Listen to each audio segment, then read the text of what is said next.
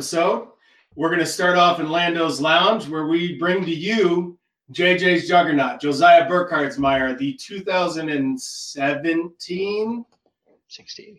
16 world's world's uh, champion. And then we're going to go to Dodonna Schoolhouse, where JJ is going to hang out with us, and we're going to talk about talk about squadronless fleets. This was a uh, listener email where they asked us to go over this. So we're going to go over that with you guys. After that, we're going to go to How My Rim Taste. We're going to talk about Brian's World's Trip. And we're going to talk about a uh, new format we found that works really good for tourneys where you actually get four rounds in. And that's on today's episode. So let's go.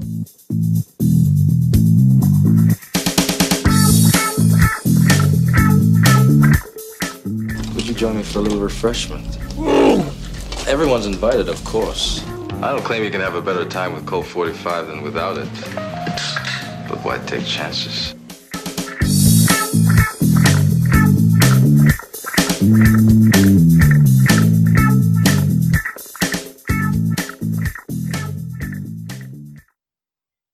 Okay, here we are in Lando's Lounge. We got Josiah Burkhardsmeyer all the way from Minnesota. Where you at in Minnesota right now, Josiah? Yeah, sure, you betcha. Where are you at? Are you at are you at school right now or are you in North are you in Minnesota? Uh, I am still at school. Uh, I'm taking a summer class as I'm nearing the end of this long college journey. So uh, Are you a senior right now? I am. I have less than a, a full semester left. I have a couple classes in the fall, and then I'm Fucking done. so- man. Good for Yeah. you. You you go to North Dakota State, right? Yep. Uh, well, no, not North Dakota State. North North Dakota University of North Dakota. Not not the Bison. Oh. Is is there a big difference between like state universities and other universities like there are in Michigan? Well, they're both state universities. Is the confusing part because there's just there's University of North Dakota. It's I just mean state-run name. 'Cause, university. Like, if and you say I go to Michigan and I go to Michigan State, it's like two different things. Like that'll get you shot in Detroit. yeah, it's gonna be a fist fight. It's a fist fight here. yeah, it. I don't think there's a huge difference other than they kind of have different specialties. In like in Ohio, if you're like I go to Ohio State, and you say I go to Ohio, people are like, who gives a shit? Yeah, it's two completely different fucking Yeah, things. so I, I don't. Interesting. well, I no- mean, it, it's it's North Dakota, so you know, not that yeah, much difference. there's only like 300 people anyway. Right. Everybody's on a first name basis there. Yeah, everybody at state is just like your cousin. Are they Chaldean? I don't get it. You're not dating your cousin, are you, Josiah? Yeah, no. okay, man, I don't like getting in your business too much, but I mean, yeah, it's cool. I, it's not my business. So, hey, I, I am from Minnesota, so all right, we'll leave it at that. Yeah. So, all right, we brought you in to talk to you about 2018 Worlds. And we all watched that final game. But before we talk about that final game, I want to pick your brain a little bit. And I want you to go through your thought process on your Worlds list creation. First, tell us your list and how you got there and why you chose to run that. Alrighty. So the fleet that I was running was uh, a rebel fleet with an MC-75 ordnance cruiser, with ordnance experts, early warning system, external racks, assault, proto- to- blah, blah, blah. assault proton torpedoes, and profundity. So that's the the big hitter in my list. Mhm. Uh, and then for the profundity inside, we have a hammerhead torpedo corvette with ordnance experts and external racks. Uh, and then I have a naked CR90B with Admiral Raddus on it, and two naked GR75 transports, and then Shara, Tycho, two VCX 100s, and four YT 2400s. Okay, so let me stop you there real quick because that it's kind of the same of what you ran for your Vassal World Cup, but you clearly went squad heavy. You you shifted very hard because in your Vassal World Cup, did you just have Shara Tycho, I believe? I had Shara Tycho in the, the VCXs. So it was about half as many squad points. Um, and those extra points were basically put into, instead of a CR90 as my, my Admiral flagship, I had admonition. Um, so I had a, you know, like an H9 uh, turbo laser, ordnance experts, APT, uh, admonition with Raddus on it that I was using because I wanted it to be safe, and admonition tends to be you know pretty defensive for Raddus, um, and I still wanted it to be able to to do some damage. But playing through the Vassal World Cup, and when I kind of made that fleet in a rush, the MC30 was taking a lot of punishment and wasn't really getting to fight much. Like it was keeping Raddus alive, but wasn't getting the damage I wanted it to be doing. So uh, obviously, taking from that experience, I ended up playing uh, Carlo, you know, Roquax in the the semifinals for the World Cup, and then he went on to play in Canadian Nationals and took a, a kind of a similar Raddus fleet idea off of what I had played against him, except he had done eight YT 2400s as his squads. Uh, so I kind of, what was it? I said right. Don't let me interrupt you. Just keep going. so uh, I kind of looked at that and I was like, well, maybe I could, you know, try something a little squad heavier uh, when I'm testing for Worlds, because again, uh, Worlds fell at a really awkward time, being at the very end of a you know senior year school semester. So everything's crazy busy. I didn't have a whole lot of time to to do some practice. So I threw out a couple different variations of Raddus fleets because I kind of wanted to stick with something that I had, you know, played recently, which was the Vassal World Cup, and I could see it, ways to tweak it and see how I wanted to go with it. So I did some with with fewer squads and more activations, uh, and then I was like, well, I'm figuring Sloane's going to be pretty big and pretty popular at Worlds, and so I should give it a shot with more squads. And I was like, I'll throw in some YT 2400s, downgrade Admo, and then cut out some of my bid and and see if these you know squads can can help hold up uh, some of these crazy squad like fleets that are out there. So what was your bid? Uh, three points, So almost Oh, wow. no bid. almost no bid. Yep. So you were planning on being comfortable going second. What were your objectives? My objectives were station assault, planetary ion cannon, and intel sweep. How many times did you go second at Worlds? I went second three of the four Swiss rounds. Was it Uh, your choice? No, I was outbid all four Swiss rounds, and I was given first once. Okay. Hmm. Okay. So You're welcome. Yes, that was against Brian. Brian It was Brian. you you punished our poor Brian, but yeah, spoiler alert. But but JJ stomped on Brian to get himself to the final game. so my next question is you clearly I think you clearly saw that squadrons are still a massive part of this game. And I think you took lessons learned from the Vassal World Cup. And you already said it, you were nervous about Sloane fleets.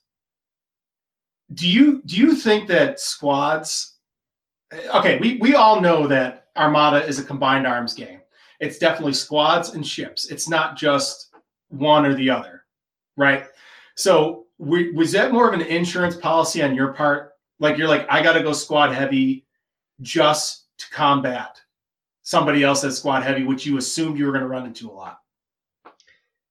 part of it you know it's interesting because there's kind of there's two schools of thought going into to worlds because we just we had the faq drop you know right after the vassal world cup uh, and moving towards worlds so it's like may, maybe i don't need to go as many squads and just go for those tabling you know those those aggressive tablings with with ships and Yep. if i had cut out some of those squads i could have added in uh, you know another combat ship instead of uh, a gr75 or you know another hammerhead or something but I just felt like if I had more squads, especially the rogues being fairly independent, I could at least get some points out of the squadron game. And so I wasn't just sacrificing a ship to Sloane, you know, or bomber fleets. Instead, I could try to trade a little bit more evenly. Okay. Okay. All right. So leading up to the final game, because you made the top four. Spoiler alert, everybody. Sorry. And if you didn't know, fuck you.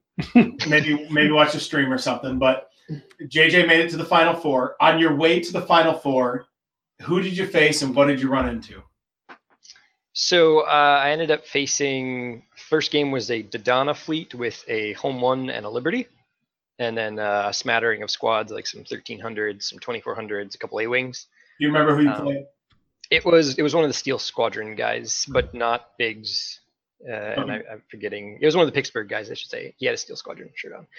Um, then again, that doesn't necessarily mean he's from Pittsburgh because I was wearing a Steel Squadron shirt too. but we'll ignore that. Anyway. I'm pretty sure he was from Pittsburgh. Uh, so I was I was second player, and I basically that game was able to to drop with Raddus in front of the MC80 home one and kill it and get station assault objective points to win that game. Uh, nine nine three or eight three, excuse me. It was one MOV away from a nine. Uh, going on to round two, I played against a Sloane interdictor quasar fleet, uh, and then I was again was second player. Played planetary ion cannon, which I messed up horribly uh, and didn't get to use at all. And I made one decision in that game where I I didn't take the shot on the quasar when I had it, and instead finished off his interdictor. But because he was first player, that meant his quasar was able to escape, where his interdictor would have been pinned, and I could have killed at a later time. So I ended up his Sloane aces just rolled four to five damage a shot against my squads and murdered them all. Uh, and then I threw in my CR90 to try to get his Quasar to table him since I had killed his interdictor, but I ended up losing that. So uh, that game was a 5 6 against me. So I assume Sloane was on the Quasar then. No, Sloane was on the interdictor, but I mean, I basically only killed the interdictor and like two squads, and I lost all my squads, my hammerhead, my CR90, and uh, I may have lost a transport, but I don't remember. Whoever you played kept getting lucky with hits because Sloane's not getting the ability anymore. Well, the the the damage against my squads was where he was rolling super high, and at that point, I killed his interdictor, and he never really bombed me with his his squads. Uh, like his, he killed my hammerhead from his uh from his interdictor because I had to park it in front at speed zero because he had the grab shift that makes you deploy at speed zero Yeah. um, which it was a fine. It was a sacrifice, and I was I was going for gutsy for the tabling, but I took the wrong shot. And then he was able to use Merrick to end up killing my Corvette at the end. So Merrick doesn't Merrick is really care about. man. That goddamn Merrick. Did he have Jendon in there too? I Yeah, yep. Fucking super friends. Yep. It's just so good. yeah, it's really good. So you lost a five six there, yeah. Yep. And moving on to game three against Brian. And I guess I, I won't go into super detail. I'll let Brian probably you know cover that when he gets to his games, uh, Yeah. if he so desires. Thanks for letting But- me take my word about it. I'm just going to talk shit about you. the whole time. That is what so we do. uh, and ended up winning that game. I'll, I'll just say that one as a, a nine. so I, I do want to ask you a question about that because okay, so I know what happened in that game because Brian's texting me during the game, and the whole time I'm saying to him, I don't even know if you can pull these texts up right now. Don't don't do it. But essentially, it was like, "You're not smarter than JJ. Don't get cute." And he tried to do both things. And Yeah. you fucked for him. Because I know that Brian tried to do a cute little setup to try to jump you, and you're like, uh, "That's not going to work." And then you jumped him. Instead. yeah. yeah, yeah. that- that- that it's, it's pretty much what I happened. All right, so cliffhanger there, guys. Just keep listening. And, uh, for um, uh, oh, I, I can't remember the segment name, but whatever. When Brian talks, he'll It, it's called How My Rim Tastes." yeah, how my rim tastes. He'll expand on it, on how he made a huge mistake and embarrassed himself in Worlds. Brian, so you anything to say to that? I just got real drunk after that and lost my next game. So I had a great time. Worlds was awesome. Um, All right, so on to your fourth game. Uh, yeah, so at this point, I'm sitting at 22 tournament points, and I'm on, you know, in the top like six, I believe, at this point. Uh, we have Yik, who is like five points ahead of everyone else, and then everyone else is kind of in a pack. Uh, so it's it's kind of anyone's game for anyone getting a big win on the you know the top three tables. Uh, and so I'm like, all right, I gotta gotta win big, so we'll see what we get. Ended up playing against a two assault frigate with boosted com, flight controllers, uh, and then two transports with I believe ten Y wings and two A wings. Who the fuck was running that? Wow. That does Uh, I assume? Yeah, I, yeah, no, it was Garm. It was Garm. Gar? Oh, interesting. Yeah, so he, I guess he's been running this fleet for for quite a while. Do you remember And- his name? Who was this? I believe his name was Daryl. I think he's from he was from Texas and now is in like the Virginia area. Okay. Um, but so so I was playing against him, and it, it was great. I was like, well, this this is kind of like a perfect storm. Like if I win, I I have a shot at winning and winning big because of kind of you know he only had two ships and I could go for a tabling. And if I and if I lose, I lose to Y wings. So win win. Right. So ended up playing that game as second player again. He picked my station assault, and I was able to drop in front of his conga line after I had lured his kind of Y wings away. And he tried to block my Raddus drop with an A wing, and I was able to kill it with my rogues. And basically, I, I killed his only three non-heavy squads, and so I just fired on his two assault frigates with everything I had, including my squads, and I ended up tabling him at turn three or four. I was able to, to trap Wow. him with the Raddus drop, so he wasn't able to, to get away with both assault frigates. He almost sneaked one by me, but then I I rolled a big, huge side shot with the the MC75 with the external racks on the side and a concentrate fire. Rolled a red accuracy and and it, it toasted him. So So that game was over in turn three. it, it was three or four. Turn three or four, it was it was over by. So Wow. yeah, and then that was a, a ten because he wasn't able to kill much. Uh, but obviously, if he had managed to get away with one of those assault frigates, then his squads would have been able to to start going at me. So that put you in fourth place, right? You were the last one to qualify. Well, that put me in second place for the day because there were there were two Oh, that's days. right. That- that's right. Um, it ended up being I was fourth out of the top two from each day Right. aggregate, which is why I ended up playing Yik. Um, but yeah, I was I was second for that day at 32 tournament points. Okay. So on to the top four game where you faced Yick and his. so we said this in the last episode, and we kind of thought it might happen. And especially for a guy like this who doesn't play much of anything else, really, that we're aware of, is the Rieekan Ace Holes. And it came back in a big way. So all he did was replace GH GH with a hammerhead, right? Or two Two hammerheads? two hammerheads. Yeah. But he essentially had the same plan. So go ahead and set us up, set us up with it. Get us to the point where you did your drop.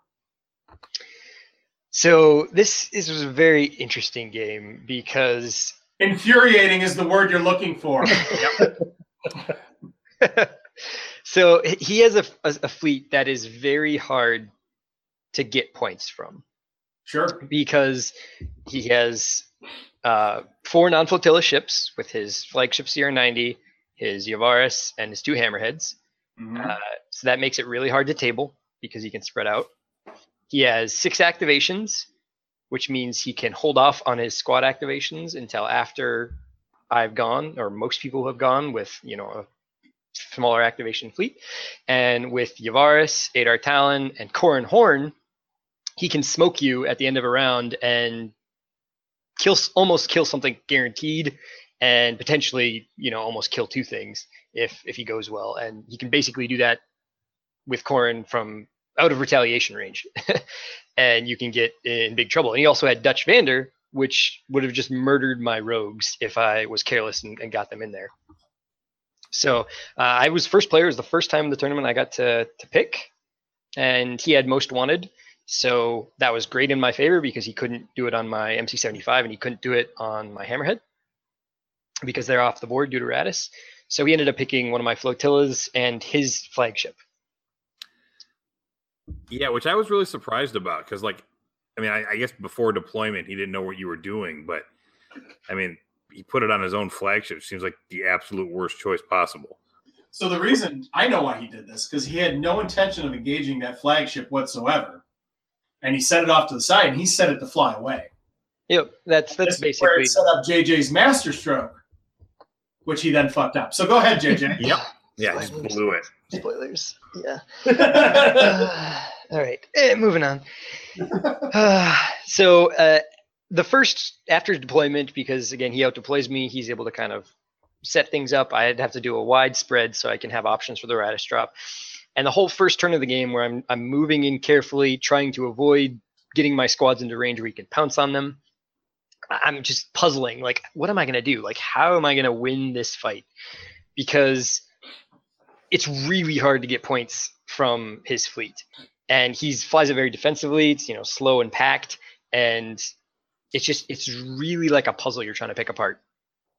And nothing was coming to me. I'm just like, man, if I engage with my squads, I'm gonna lose something early on, and then he's gonna pound uh, with Dutch on my rogues, and I'm gonna lose a bunch of my squad power. Even if I drop in with Raddus and kill Yavaris, he's gonna Rieekan it, and it's still gonna get to go that turn, which is gonna to murder me. And I'm like, well, killing Yavaris doesn't win me the game if I lose all my squads. Something I had learned in my round round two loss is while having all these squads is nice to tie up other squads, it's a lot of points I can give away, um, which which can come back to bite me.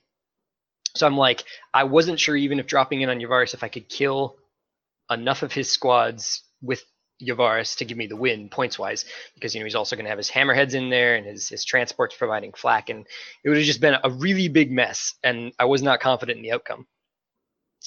And that's when it hit me. So it was like turn turn two ish and I realized that I could drop Raddus in on his flagship. The way it was positioned, I could try to to kill his his flagship CR90, which was most wanted, and would give me a, a good lead that I needed. And so at this point, I started playing a game where I'm feinting towards him, so he doesn't realize that I'm going to to cut and run basically once I get the lead. I don't want it to look like I'm going to cut and run early because if he sees that, he can start to counter it and he could speed up, he could move towards me, and he could end up catching up to me later on. So I had to keep him packed and defensive until there wasn't time for him to break away and, and chase me as I kind of pulled away with my my stuff. So I was using my squads to try to pull over, you know, part of his squad force, and it was working. Uh, I had my most of my my rogues and then my flagship and a transport all kind of one side with his hammerheads and a few of his squads. And then I brought in Raddus. I was able to get a great position with the Profundity Hammerhead double arcing uh, on his his flagship.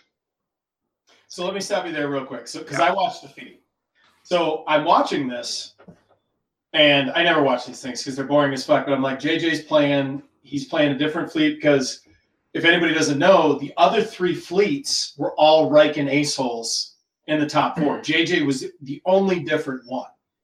So Yeah. I'm of course invested in this because I deeply want the non-Rieekan ace holes to win. So I'm watching this thing and I get and as JJ's explaining it now, this is what's going through my head as I'm watching him. And I'm texting the other guys in the group. I'm like, he's gonna drop in on that fucking on that uh flagship, kill it, and turn away, and that's it. Because I knew that it was the most wanted, even though the fucking announcers for this Oh God. brutally Uh. bad. Dude, you would think these fuckers never played Armada. Like it, I don't, you of course didn't hear and see it yourself, but it was bad, man. Like these guys have no fucking clue about the game itself or like what was going on. They were naming shit different things. Like it was weird. So I turned the audio off because I couldn't take it anymore. So I switched to just straight video and I'm doing a commentary in my own head and I'm texting these guys. I'm like, all right, he's turning out and I can see because I played Raddus a lot up to this point. I'm like, I know the threat range of that profundity drop. And I'm like, I know as soon as he sets that fucking uh, 75 down, that hammerhead is going to reach that CR90B and he's going to destroy that fucking thing. So I see this happening. I'm like, yes, yes, yes, yes. And I was clapping at the time. I'm going, yes, yes, yes, yes. And so, and I could see exactly what you were doing. And it was perfect up until that point. I'm like, this is a fucking masterstroke. Look at this guy. Fucking then- on a different level than the rest of us. And then what happened, JJ? And then uh, disaster struck. So after the drop, though, so let's get to that point because you dropped and you destroyed that CR90B and he Rieekan that ship because why not? Because nothing else was getting hit. Yep, I, I rolled fairly average. Uh, I ended up needing a ram to finish him off because You actually I- rolled shitty, like really shitty. You should have easily blown that up. Well, with the like- hammerhead. I got an accuracy on the red or the blue, one of the two dice, which is what I needed in order to to kill him because that, that redirect, like to guarantee it. Um, and then you use the external racks and the concentrate fire on that shot, and you have a great chance. I re-rolled a black with ordnance experts into a, in, a black blank into a black blank, um, Yeah. which meant I had to get the ram. But it, it was still it was fairly average dice wise hmm. from what I needed to to kill it, and so I'm feeling great. I'm like, all right, this is this is a huge lead. Now I can I can you know pull off my my master strategy and, and get out of here. And so I move the move the hammerhead, and then later on in that round, the MC75 gets to go. And it's doing its maneuver. And I'm looking at this, and I have a nav because I was planning on, you know, uh, turning away. And I was like, I'm on stream. I don't want to be boring. Oh, you got greedy. See, I, I, in my brain too, like I'm like, he is gonna go after that Yavaris now. And as soon as you turned in, I just started screaming at the screen, no, no, no. And I started clapping again, but I was fucking smacking my own face. I'm like, no, no, no. And Doing it right now again. and, and to be fair, like it wasn't even like greedy, like oh I can kill you, Yavaris. It was like, you know, maybe I'll kill you, Yavaris, but I was I just made a snap decision, and I was like, I don't want to be boring because this is a streamed game, you know. And I turned in, and I was like, you know, he's he's only got a couple squads over here. He won't be able to kill me. You know, I- I know how much damage Yavaris can do, but I was like, he probably won't do quite enough. And I just made that decision, and that was the decision in the game because yes, it was. once I turned in, he was able. He played it very well. He did exactly what he needed to do. He was able to keep uh, the relay range to to get his double taps in, and he just wore down my MC75. He had it down to one hole, and there was still a whole round left to go. And at this point, because of my my master stroke, I guess, of moving my my squads over to one side to kind of pull some of his squads away, uh, I wasn't able to get back in time to to defend. which Man, the- worked, which worked because I'm watching the stream and I you had you had him flat footed. He was splitting his squads. He wasn't sure which way he wanted to go. Like everything was working until that point. It, Yeah. it really was. And I know you saw it. And Yeah. I mean, you know what you did. I mean, we're Monday morning Mo- Monday morning quarterbacking the shit out of you right now. And so- Uh, trust me, it's it's it's not a game I'll forget anytime soon. Uh, but Yeah, when you- you had him beat. It was over. As soon as you took out that Rieekan ship, I'm like, fuck, this game's over. JJ did it. It's done. But as soon as you turned the 75 in, I also started screaming. yeah, Yeah. because it, if I had turned away, he wouldn't have been able to to get me. No, in it was it was in- over. in relay range because- it's over. the Yavaris was heading the other way, and the, the relay wouldn't have been able to stretch out uh, as far as he would have needed. And also, I'm gonna I'm gonna throw one thing out at this point because uh, I've heard some people saying different things uh, as to another little thing that happened. Uh, I flew my Raddus CR90 flagship off the board, Yeah, real small. yeah. so it actually is real small. And, and that's my point because people are like, man, he's just foolish. What, what is this guy doing? What is this scrub doing? So, first off, I did make a mistake and I didn't bank a token early on when I meant to. And that meant I wasn't able to make the turn. But at this point, I had an option to fly that CR90 into like B Wing squads and his hammerheads and have it die, guaranteed, or to turn it away and try to escape like the plan was. And I mean, was that like, was definitely the right move. The problem was is you didn't have enough navs and you weren't slow enough. Yeah. I- and it was because of that token. But at the same point, this this is where I, I get to the point where I'm like, it, it doesn't matter because I had calculated it out at that point. Because Yep, of the most wanted uh, flagship he had, I could lose my Raddus Corvette, a transport, which again I had one that couldn't escape because it was it was heading towards his fleet. I knew it was a, a goner. Yep. And I could lose Tycho, which I had used to tie up some of his squads near my MC75. I could lose all three of those and still win the game. And so I don't really care that I flew the Raddus Andy off the board. Like, if it had lived, okay. But it all came down to the MC75. And Which which That's I what don't I'm agree with, and I understand your thought process there. And up to that point, when you flew it off the board too, I'm like, oh, that doesn't matter. Because Yeah. they're also doing a point total on the stream, and I'm just doing it in my own head as well. I'm like, well, that actually doesn't matter. As long as he turns away with the 75, but the problem is that's not what happened. yeah. Yeah, when when you deployed that thing, I, I like I was like, put it backwards. If you would have just gone the other way with the MC75, because then you would have guaranteed, in case the hammerhead couldn't kill it, it would have moved right into the side arc of the 75. Then you would have definitely gotten the CR90, and it was going the other way. It wouldn't have been able, you know, he wouldn't have been able to get to it at all. Yeah, I mean, I was basically gonna gonna turn out that way anyway. I was angled kind Sure. of towards his corner of the board, so I, I wasn't concerned about flying off the board. That isn't why I turned the way I turned. Uh, oh no, no, no! I know, but if you would have just gone totally backwards, he Yeah. would have lined you up with his uh, Corvette had he been able to survive. Yeah, uh, definitely would have been an option. And that would have that would have kept me from being able to you know put my foot in my mouth. But It is what it is. I mean, obviously you played really well, and you did set that trap up just masterfully. He totally fell for it, and you know everybody gets greedy sometimes. I know I've done it a ton of times, and I'm you know I'm obviously not as good of a player, but uh, you know, yeah, Yeah, it all boils down to Josiah. You played a fucking excellent game up to that point. Like, I'm watching this thing. I'm like, yes, yes, he's falling for it. Yes, yes, it's all coming together. And I, I mean, I gotta say though, dude, like, you know, we're. I wouldn't say shitting on you because I wouldn't do that. Like, I, if anybody knows Josiah, which a lot of people don't, he's one of the best fucking guys in the game, guys. Yep. I mean, if you ever have the privilege to play Josiah. You're lucky. Like as he pounds the fuck out of you, you feel good about yourself. Like, Yeah. you, don't, you don't feel like a shitbag, like because you'll play some of these guys, and they'll. It's not an enjoyable experience. They don't win Right. graciously. They don't win graciously. Josiah is one of the most gracious winners I've ever seen. Well, and the, the difference too is he doesn't like bring like bitchy lists that are just like beat you with annoying bullshit. it's like when you lose, it's like, oh, I got beat because he outsmarted me. Yeah, because he's he's just better at the game than I am. Because Yeah, and that's how I'd rather lose.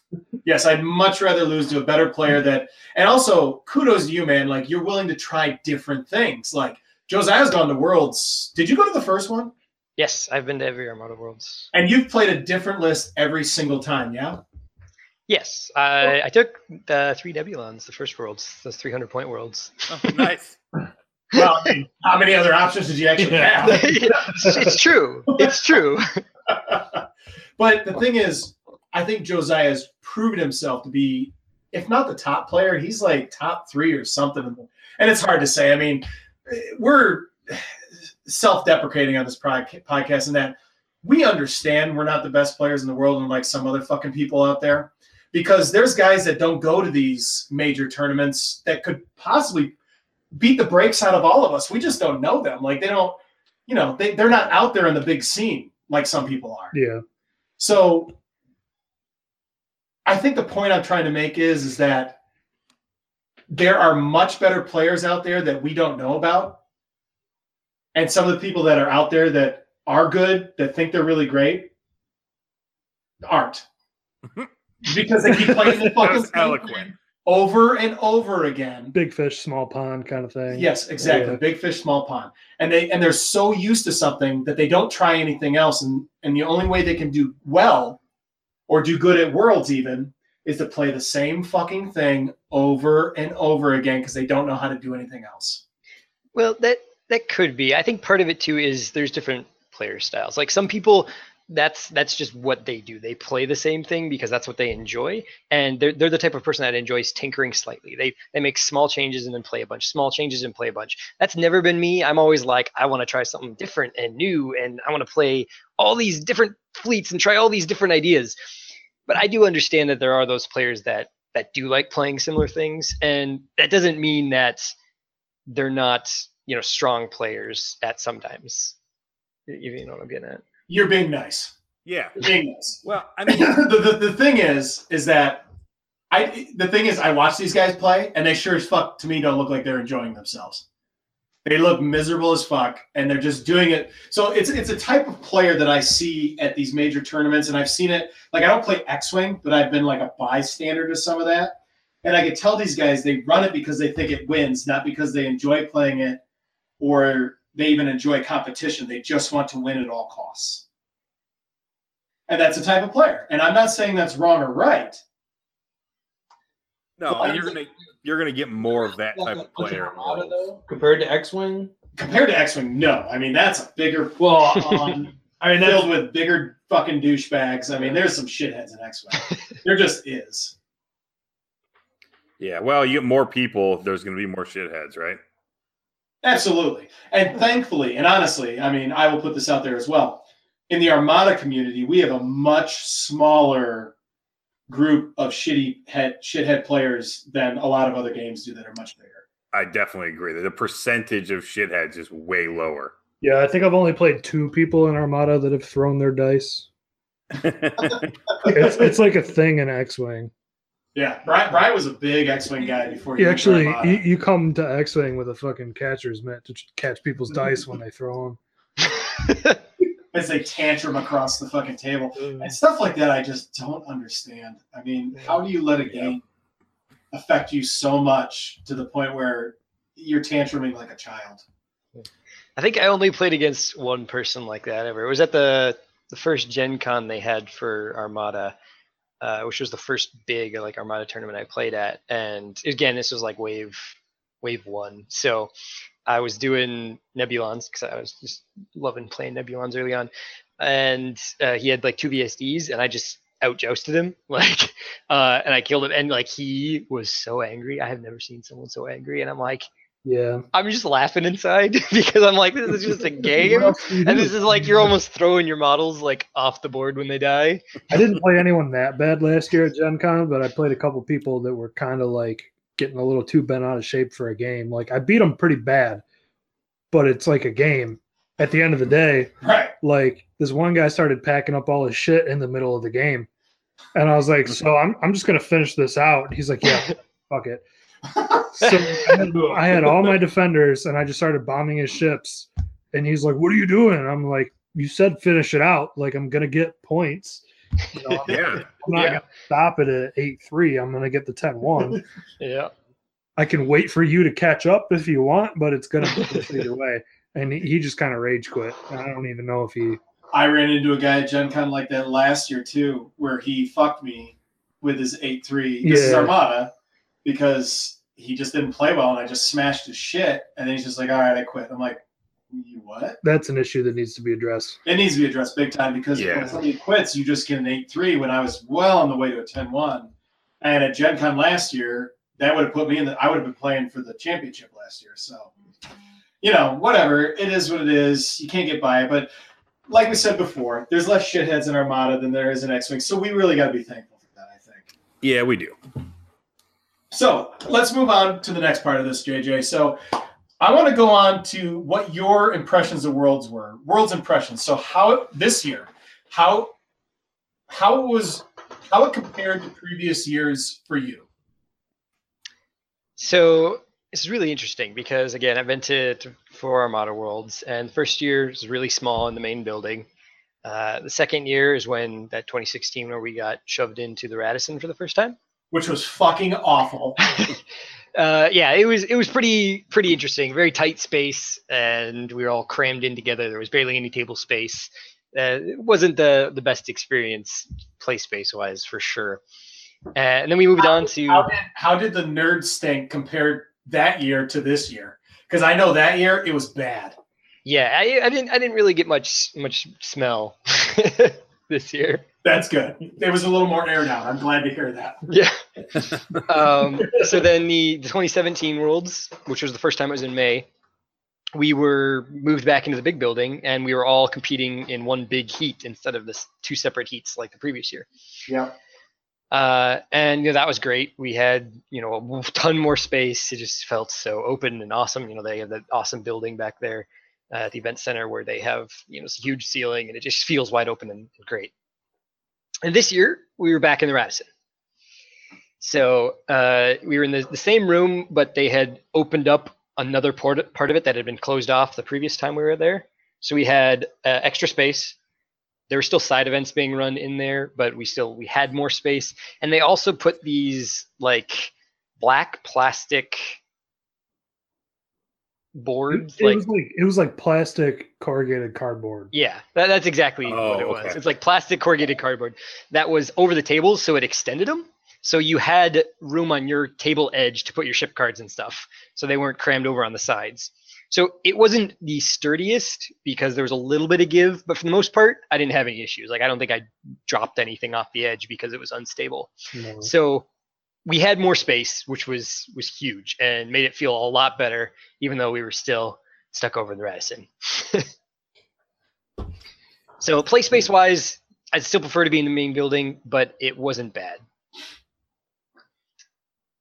Okay, so what is your okay? So let me ask you this. So world's impressions.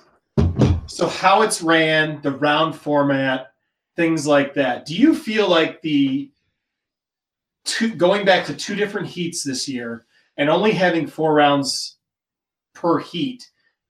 Do you think that's better, or do you think there's a round format that would be that would serve better for competition? You know, you know what I'm trying to say. Like, what is the best format for Worlds? And that that's really hard to say because part of it is I think I prefer when everyone's in one one big group. You don't have the kind of the separate days going on, um, which can make things a little interesting. But I think the biggest thing for me is having a larger cut because that the cut to top two in like this year it's two heats so it's a little easier because like 2017 it was i think i think it was the well was cut to top four i guess for for everyone but it felt like that was even harder to do um, but it, the cut is just so small that there's so much pressure in those swiss rounds that can it's like they those games can be feeling like they have more pressure than if you actually make it to the the the, the, the cut you know Yeah. Yeah. or there can be just as much pressure it's like i would rather there be a larger cut not as much pressure and then the, the pressure really gets laid on when you're when you're going into the final the final cut so Mhm. i'd prefer to see even if they keep it split up because they have more players like let's say you had 60 players on each day then it's probably better to split it into two heats just because having 120 players in one giant Swiss, even if you go, you know, like six rounds or seven rounds over two days, it can get to be a lot. So there's something to be said about splitting it up. Mhm. The main thing again is just a, a bigger cut because that it just feels too small whenever we're cutting to a top two or a top four uh, of one day. I would rather see a top four of each day if they do multiple days or like a top eight. Um, you could even do a top 16. That you know, going to a top eight only adds one extra round. Going to top 16 only adds uh, two Right, extra rounds. two. So it's not horrible game time wise, and could just bring in. You know, you have more players who have the opportunity to get into the cut, and then how that interacts. And you know, the, I'm sure you want to go into this as well. But like the the cut format itself is a whole different conversation as well. Yeah, I almost wonder if the if the answer would be to go to a cut of like top eight or top sixteen, and then run another like three round Swiss, just because the game is different when you're playing just to win versus to try and score tournament points, and then you know a fleet maybe better at one versus the other. That's the thing. Armada is not Armada is not a, like a win or lose game. You can't have. I think it's I think it's shit to have a game where it's like win or lose regardless of points. Armada is not set up to play like that to begin with. Legion is though. Legion is yes, but we're not playing Legion.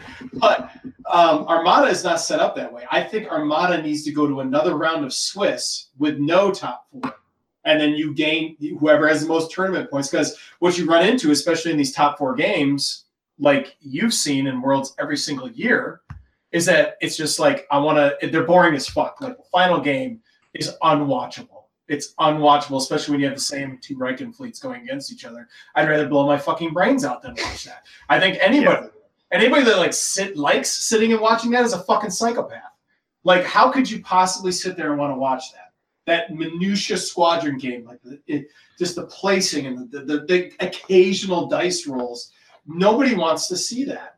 Well, yeah, like I think that's more an issue though with the the squad game complexity than it is the fact that it's an elimination game.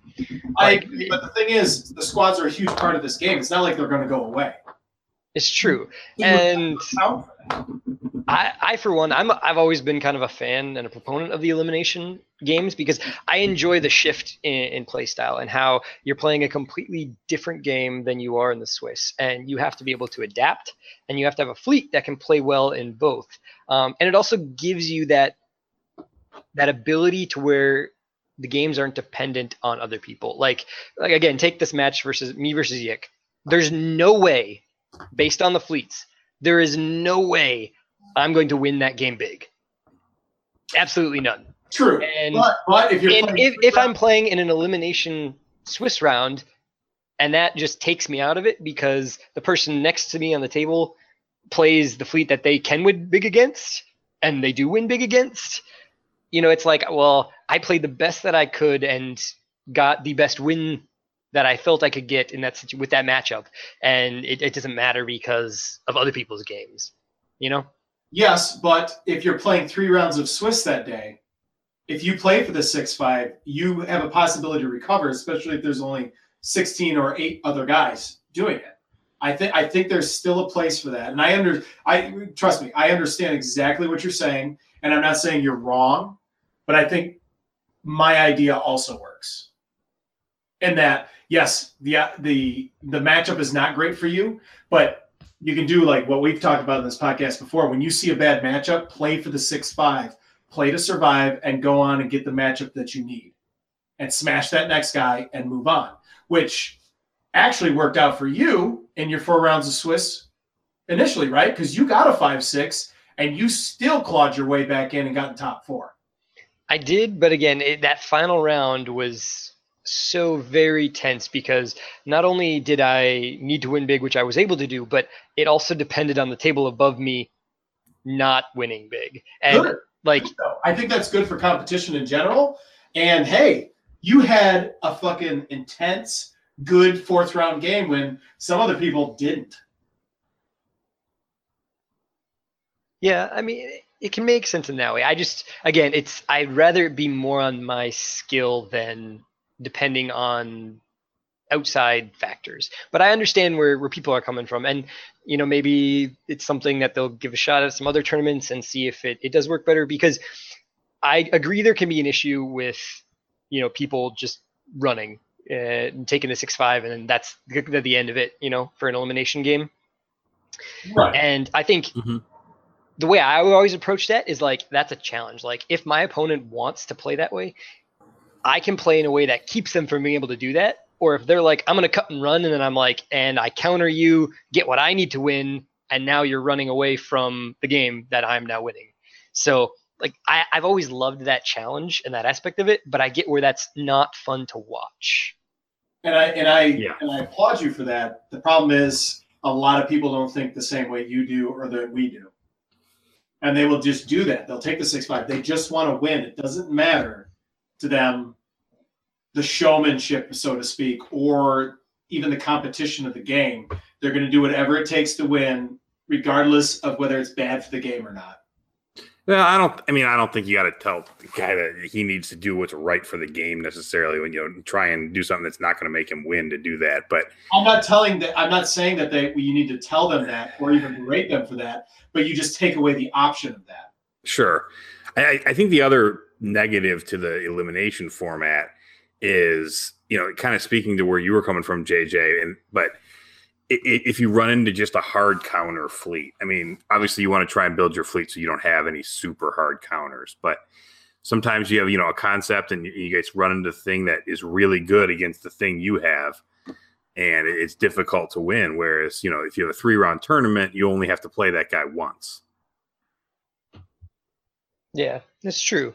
So you know, there there could be more to it than I'm thinking. I would, for one, would love to find a way to for them to like hybridize it, where you could have an elimination game, but you're still incentivized to win. I'm not sure how that would look because I haven't given it enough thought or like tried to you know formulate a way for that to work.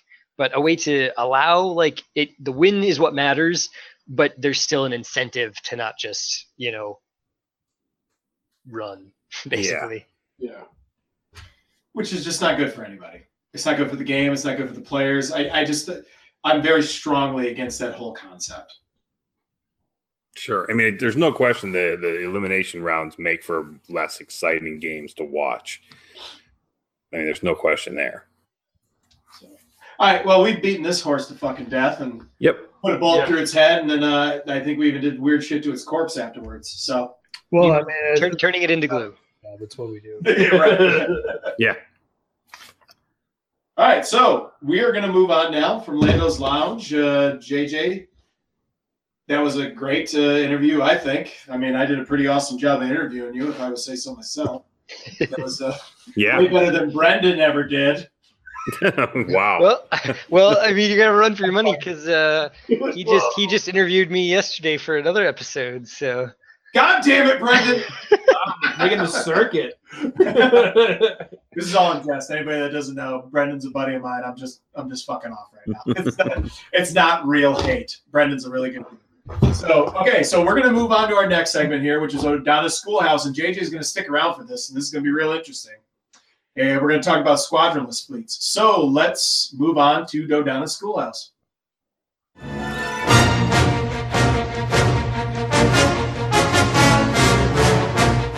You're required to maneuver straight down this trench and skim the surface to this point. It's a small thermal exhaust port right below the main port. A small one man fighter should be able to penetrate Princess Leia.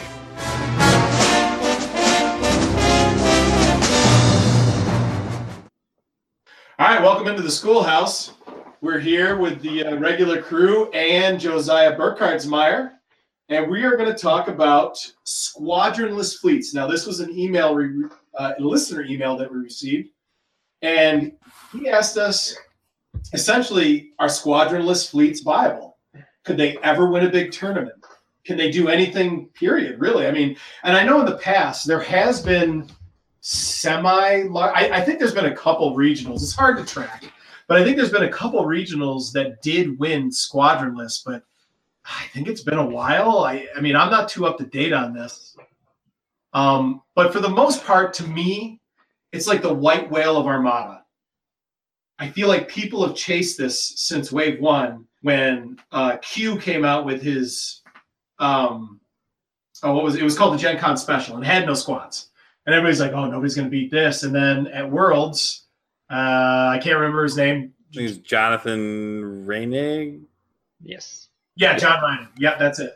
He beat the Gen Con special with like a swarm of A Wings and shit. And they're like, oh, damn, squads can do things. And then since then, squadronless fleets have taken a way fucking backseat. Like, you don't really see them much anymore in any serious competitive scene. When Rebel heavy squadron fleets have won worlds every single time. Yeah. So I mean, it's clear. Well, that's worlds, but I'm I'm- I'm also reaching Sure. out to like regionals. I'm talking about nationals, European nationals, Australian nationals. I'm, I'm I'm talking about major tournaments, not just worlds. I think we got to include everything. Yeah, absolutely. Yeah. So I'm not going to minimize winning a national somewhere. I think that's major. Now, has a squadronless fleet ever won a national? I don't think so. I I- think it's won a couple regionals. J- uh, Josiah, are you aware of one where it did? Um, well, so first of all, if we're, I'd like to just like clarify. So when, we, when we're saying squadronless, we're, we're saying absolutely zero because Yep. Sometimes not I, I squadron sometimes I lump in like the the 30 or below. I almost consider those squadronless fleets because they're right along that line of there's so few they almost don't count. You know. Sure, but they're, they're they're placeholders, and they. I mean, even two Tie fighters can do something just enough if you play it right, where it makes a difference in the game. So we're we're discounting those. We're just we're talking complete. We're No. talking straight ships, baby. Absolute no zero. Yeah. Absolute zero. I don't I don't think there's any question that you can be viable with like a Shara Shara Tycho or you know a Sienna Valen or something simple like that.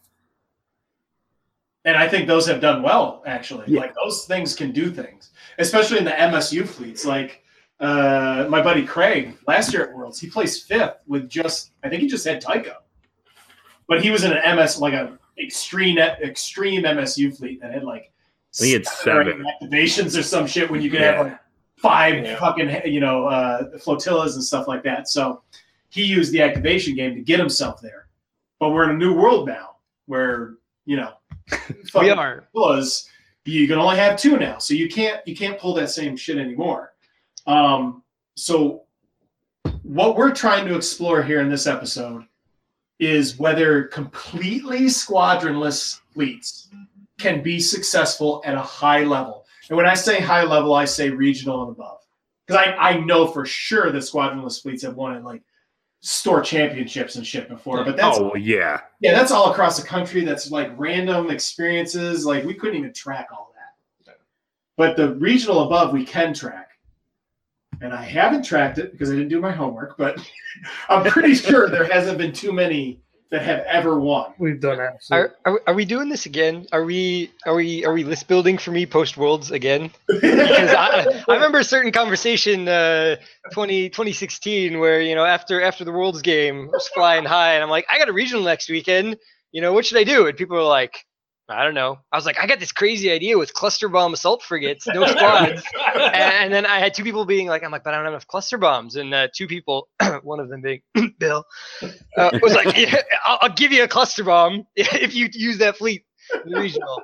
So, uh, you know, you know, And how did you do, JJ? Did you win? I, I got fourth. You know, but I played all. I played. I played all like Really? I gave you my fucking cluster bombs in good faith, and you failed me. Hey, I was playing like Rieekan squad fleets. You still has I was still like killing them. Anyway, yeah. I mean, I I have two copies of cluster bombs now. Thank you guys. Uh, And uh, you know what? I never want them back. I will never use all your but uh, I, the point I'm getting at here is uh, I'm thinking, you know, maybe maybe next regional, um, maybe maybe squadless is what I should give it a try. So we locally, the four of us, has been have been running. So since we got this email about how long ago was that, Dane? um, I don't know, probably two, three weeks ago. So ever since we got the email, I'm like, well, fuck. I gotta start. I gotta start doing homework. I gotta start researching. And I've done nothing but run squadron squadronless fleet since. Now, t- granted, it's been local, but we have a pretty robust scene here in Detroit. Like it's been exploding. We have a lot of players here now. Yeah, and surprisingly, we have a lot of new players in the last Hashtag Armada's dead. six months. yeah, We're gonna yeah. touch on that later. Just because you live in a fucking frozen tundra where nobody is, JJ, does not mean it's dead everywhere. but so we've been playing a lot here, and we, we've had a lot of guys, and, and we have thoughts on this, of course. Um, we have a different. I, I have a couple. I have a fleet archetype for rebels and Imperials that I think could do things, but the real question is, could it ever do well at a major tournament? And the answer is, I don't know, and I don't think anybody really actually knows. Josiah, what's your thought on that? I think that the answer is a strong maybe because we're seeing a shift where the game back in its infancy was you know all about the ships. The squads hadn't quite been figured out. There wasn't as much synergy. When we got into wave you know three four five and the, the synergy started building and we had this we had this dominance of squads that has really grown and been overarching for quite a while. And then we have this faq hit. And I think the FAQ is really what is going to breathe the life into the squadronless fleet because you now have the ability to, for most of the time, table a squadron heavy fleet. You're absolutely right.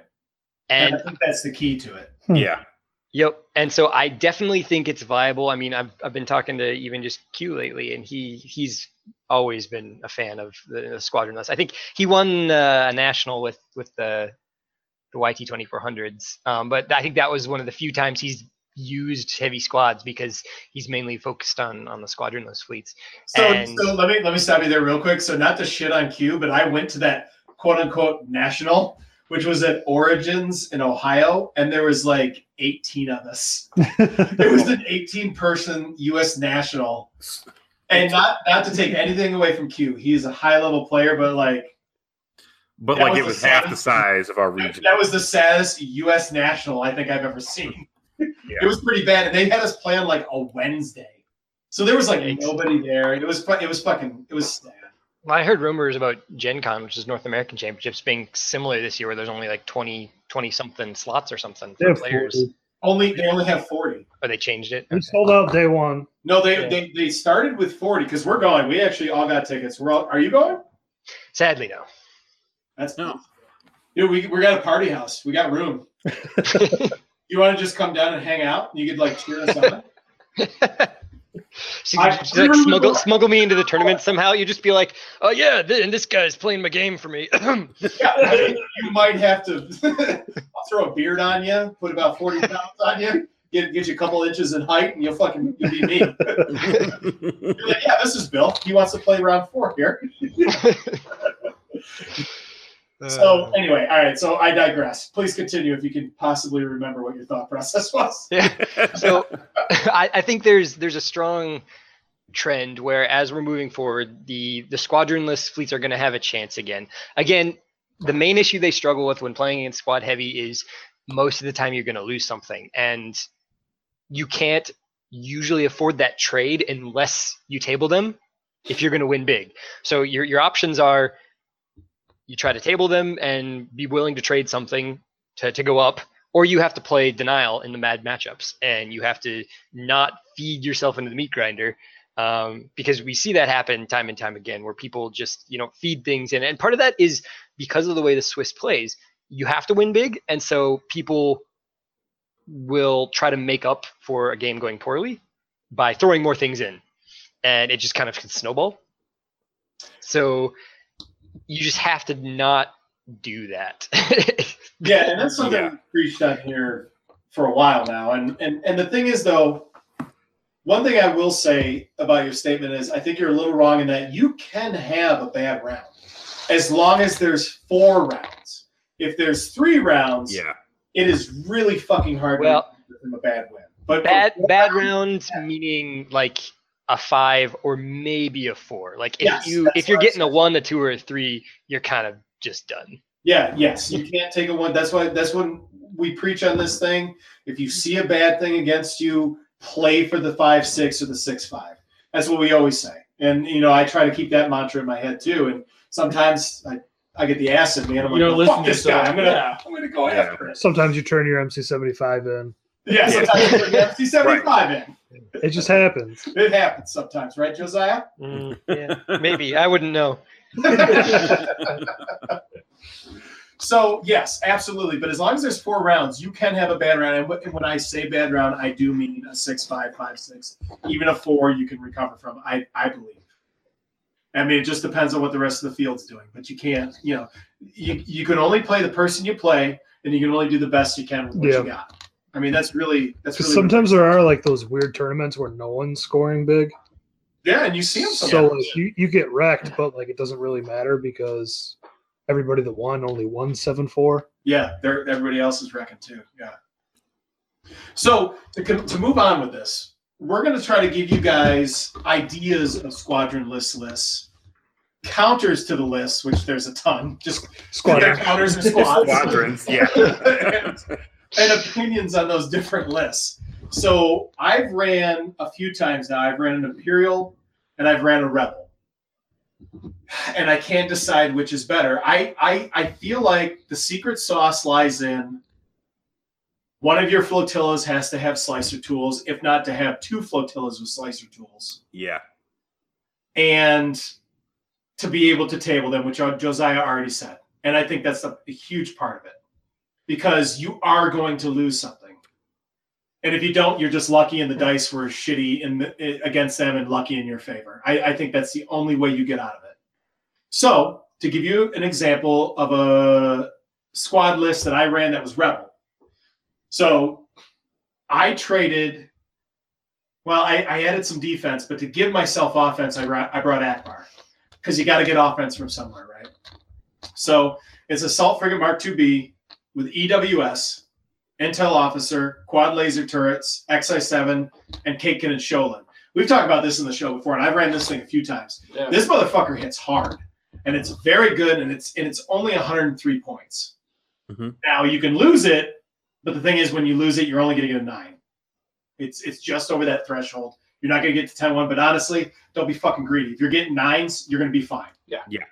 So this is my sacrifice ship. I put this fucker out there and I blast away at their main target as much as I can before it goes down, while the rest of the fleet provides support. And the rest of the fleet is a CR90A with Intel officer again, because I really want to get rid of your fucking brace as soon as I can, or make you just take the damage with TRCs and Jaina's Light. And then there's two medium transports, one with slicer tools, one quantum storm. And I think if you're running slicer tools on a GR75 is- with the reps, you got to add quantum storm. It's one fucking point, and it gives you a much larger threat range. Because you can start at speed one with a token, and you're all of a sudden you're going speed four, and you jump right across the board. and You can slicer that guy. The other the other GR75 is Comms Net, Bright Hope, and Toryn Farr. Now, as I go into the 75, Toryn Farr there is for your re-rolls with your quad laser turrets because I think quad laser turrets are complete shit without re- re-rolls. Because I know it's supposed to be 50% chance to roll a hit on a blue die. but 90% of the time it's gonna be a fucking not a hit the first time. So you're Yeah. gonna want that re-roll. Yep. So Toryn Farr is completely there just for the quad laser turrets because it's backed up by an MC75. Now, I think for the Rebels to have a squadronless fleet, the MC75 is the key big ship to do it with. And it's because of this loadout. It's got Ackbar on it, it's got EWS, it's got leading shots, it's got quad laser turrets, Bail Organa, ordnance pods, quad battery turrets, and gunnery teams. Now, what that does, that thing is a flak boat from hell. And Yes. Matt, Matt saw that. I I did play that poorly as shit, but that flag, oh my god. It's Between- crazy. Dane did that to me too at uh Yeah, at some tournament we did. Yeah. in one round he took all of my defenders down to half health.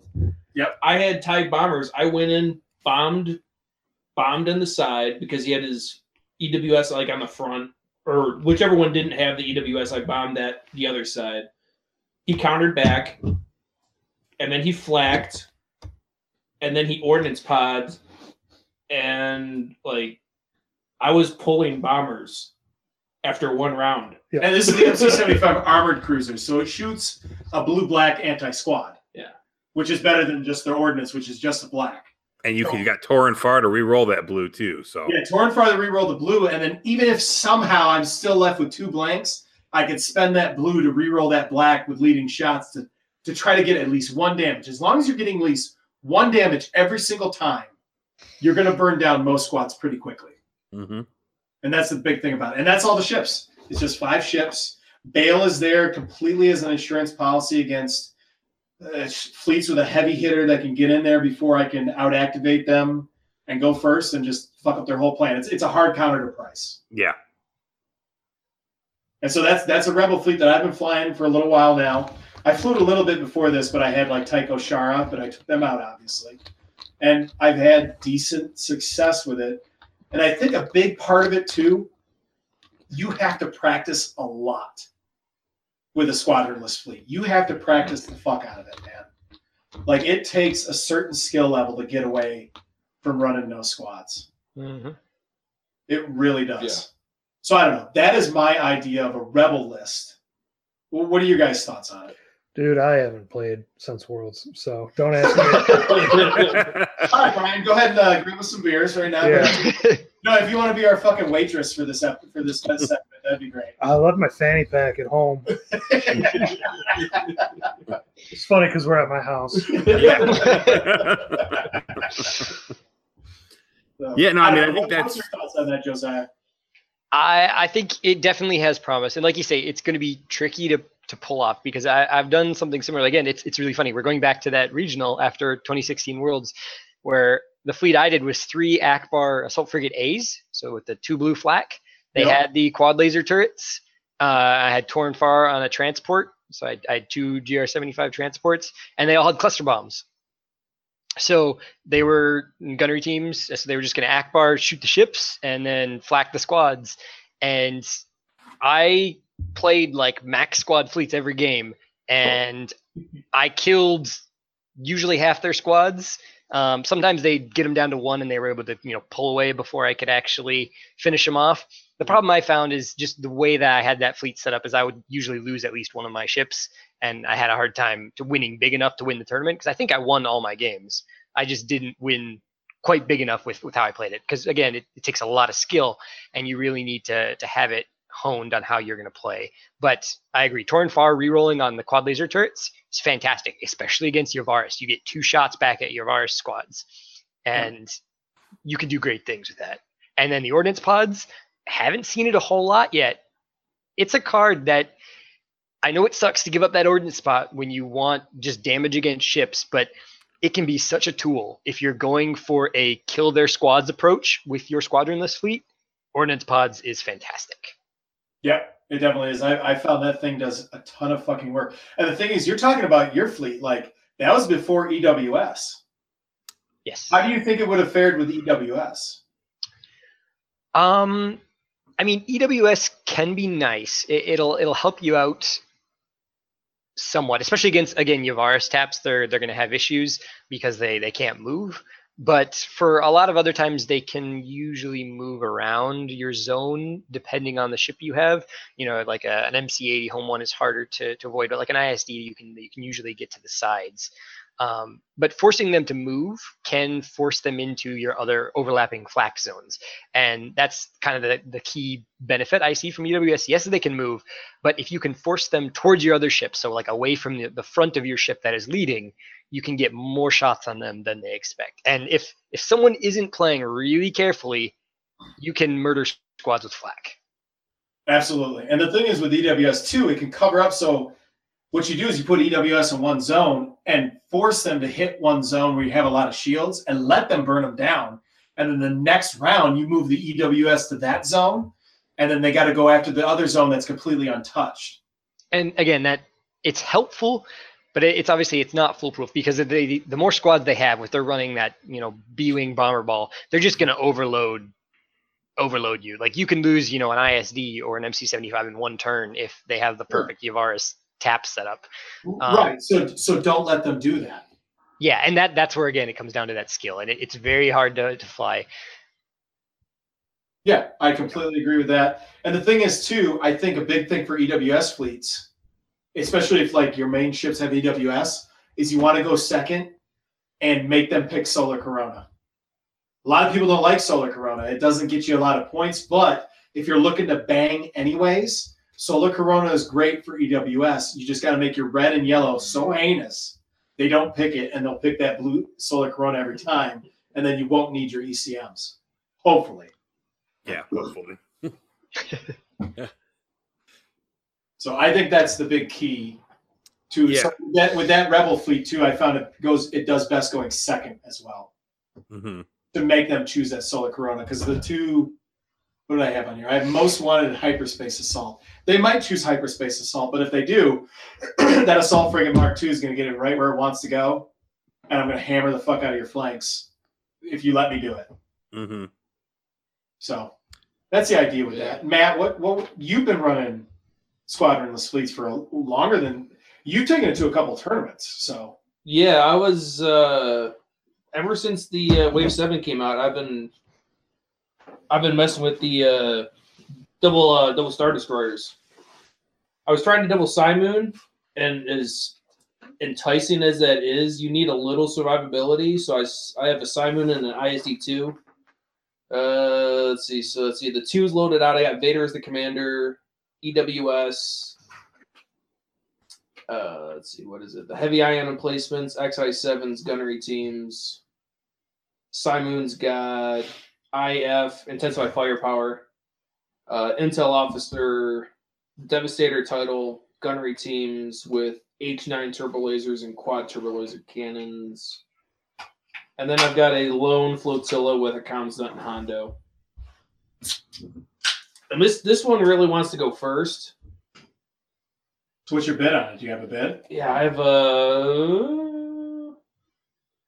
Let's see. This current loadout I've got, I have a 16 point bid. Which is probably good for most local Which tournaments is- or Yeah. Around here, I'm getting it most of the time. yeah, Nobody really bids crazy. right. Yeah, it, except for Evan in our last little uh, quarterly kit, he had like a 25 point bid and went first, and I was chasing him the whole game. Yeah. Mhm. But against uh, the thing you want to do with this, I feel, is you just want to get in a position right. You can weather a couple shots from the bombers, and then you just want to just bust through it and bum rush the carriers before the bombers have a chance to just chew you down. Yeah. Sure. And we're going back to that whole thing where if you're running squadronless, you're you're most of the time you're trying to play for a tabling. Yeah. Yeah. Yeah, you have to. Um, yeah, I had kind of a, another kind of idea here, and I, I haven't actually successfully used it yet, but I think it theoretically could work. Well, that Uh-huh. works 100 percent of the time. Right, exactly. so Theoretically, it works 100 percent of the time. Dane's already won worlds. exactly. So here's here's here's how. It's with a Raider one with Tua, an early warning system, Really stealing my thunder. I was gonna get and there. so with instigator, you can stop that problem of them being able to just move and hit you in another hull zone. So it, they have to stay there because they're engaged. Um, now I played this fleet once and I flew the Raider just like really poorly and it blew up right away. So I didn't get to really test it. But uh, and then the rest of it is two star destroyers, a Cymoon and a Kuat, kind of standard with Pryce and Vader. And uh, but and I and that part of it I think needs to be reworked with this fleet because I think uh, Bill is right that you need slicer tools too, um, and I think that would really help this fleet. But uh, I, I think that's a that's a ship that I think could possibly be really big, especially those you know those big squadron fleets. They like to you know ball up into a into a tight ball. You can get that raider in there and be still out of range of their ships, or at least out of medium range. Um, I, I think it could do some work. I've got flechette tor- torpedoes and ordnance experts on it too. Yep. So hopefully that raider can give me two rounds to hold down a large majority of their fighters before it indefinitely dies. but it's it's only 64 points. Right. you know, exactly. it's Yeah, that's- it- and that's kind of the the second school of thought of instead of going for killing their squads with flak, you're just going to try to hold their squads up and and, and trade. right. And uh, yeah, I mean that's that's that option. Is that so? That's kind of that, that kind of acts the same way you would normally use like a couple Tie fighters. Um, and you know if they if they don't bring squads, Raiders can still do some work against ships if they need to. Sometimes. Yeah, if you can fly it right, which I can't. So I can I can throw a fleet out there that I uh, totally didn't build while we've been talking about this. so again, this is totally going to win you every game you play. Uh, Josiah Imaginarium. Let's see what it has for us here. So I'm going to start off by saying I think the Imperials have better tools to go squadronless um, than the Rebels.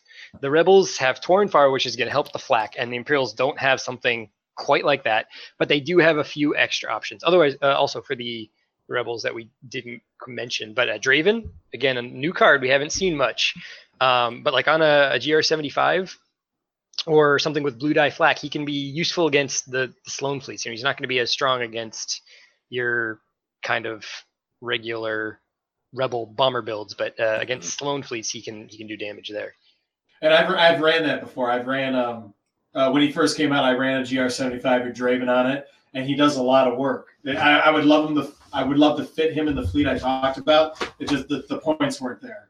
Yeah. But yeah, you're right. Draven, Draven can do serious work. Yeah, especially if you use them in conjunction with quad battery turrets or whichever the ones that sh- counter, um, and ordnance pods. But you'll be able to add that die on all of those attacks. Yep. Yep. Yeah. Yep. So uh, anyway, this this fleet that I, I drew up again, it, it could probably use some playing and some some different tweaking, but it has a an ISD Kuat with strategic advisor, ordnance experts, quad laser turrets, early warning system, ordnance pods, and leading shots. So you have a ton of rerolls uh, for your your regular main battery with the leading shots, ordnance experts, and you can also be rerolling your uh, ordnance pod shots and your your regular flak. Then it also has a Raider 1 that we just talked about with the, the TUA early warning system ordnance experts Flechette Instigator. So you can help reduce some of the damage you're taking by at least picking off some of their squads if possible. A Gladiator 2 with Demolisher, Agent Kallus, Ordnance Experts, and External Racks. So again, this is a ship that's going to be able to do damage against their ships because it's Demolisher, and Demolisher can always do that. Mhm. Uh, external racks can be used against squads if you really need to kill that key ace, Merrick. Uh, Mhm. and you have Kallus on there with the two blue die flak. So while the two blue die flak isn't going to be great, it's still going to be decent. And with Kallus, you can get extra shots off uh, with the black die on on aces, which we see a lot of aces. Mhm. And then it also has a Arquitens light cruiser with Jerjerrod and Brunson for a little bit of survivability, and Nice. To help all your ships move, and then a Gozanti with slicer tools. So that is 397, and it's a six activation squadronless fleet. So just an idea. I really like that idea. That's a really fucking good idea, JJ. He just built that right now. We've been working on this for like two weeks. God damn it, you fucking savant. Uh, and His just idea is way better than any of ours. well, I, I haven't haven't haven't played with it, and just to give you some ideas, because I might not get a chance to play with it for a bit. If anyone wants to be doing some some tweaking, different thoughts I had, uh, you could lose the activation of Strategic Advisor to put Kallus on the Kuat to get extra, you know, uh, die for those ordnance pods, quad laser turret shots if you think you might need it, uh, and you could also shift around the points a bit to maybe not have an Arquitens if you'd rather have like a, a VSD with Jar Jar on it or something different options, all sorts of fun things you could do. hmm I think those are all really good ideas, and um, thanks a lot, JJ. You fucking asshole. Yeah. all our ideas are shit now. And it was for a reason. This, this was our fault. I mean, I was kind of like listening to you guys throw out all the ideas, so maybe I'm just copying you. Uh, you know what? Actually, yeah, that's the correct answer. You're right. yeah. Awesome. All right, so okay, so let's let's move on real quick. I mean, this part is gonna be real easy. The counters to squadronless fleets. Squadrons. Squadron. I mean, it's, Quadrants. it's Yeah. very simple. I mean, there's really no the, the the battle, the uphill battle you're fighting is somehow to fight through the squadrons or even weather the storm to get to their to their main ships and destroy them before you yourself are fucking destroyed. The only other thing I would say is if you go too like anti-squad focused, would just be an anti-ship MSU. would Yeah. the counter.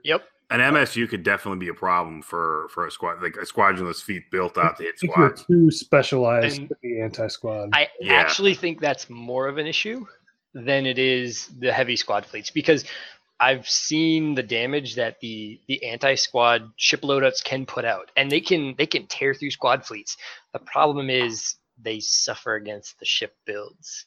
Yeah. So that's I think the real question on what can be viable is finding that balance to where you can do both. Yeah. And uh I mean honestly, we don't we don't know we don't know the answer, guys. Like these are all hypothetical ideas, like and we've only been messing with these fleets for a while, but I, I will give you this promise. I'm gonna run squadronless up until Gen Con if I don't run squadronless at Gen Con. I'm gonna continue I'm gonna continue as I drink beers and my fucking speech starts to slur. I'm gonna I'm gonna continue to hammer at this door. I'm gonna try to knock down. I, I don't know if I'll ever do it, but I'll knock down the fucking wall that is. Can a squadronless fleet do well? To We'll get we'll, we'll get wave out this fall, and that'll provide the linchpin yeah, you to, just run to the super, push them to push them over the edge. yeah, you just run the super star destroyer and you're fine. Yeah. You The other run in. problem I think with the squadronless fleets is there's not a lot of good objectives for them.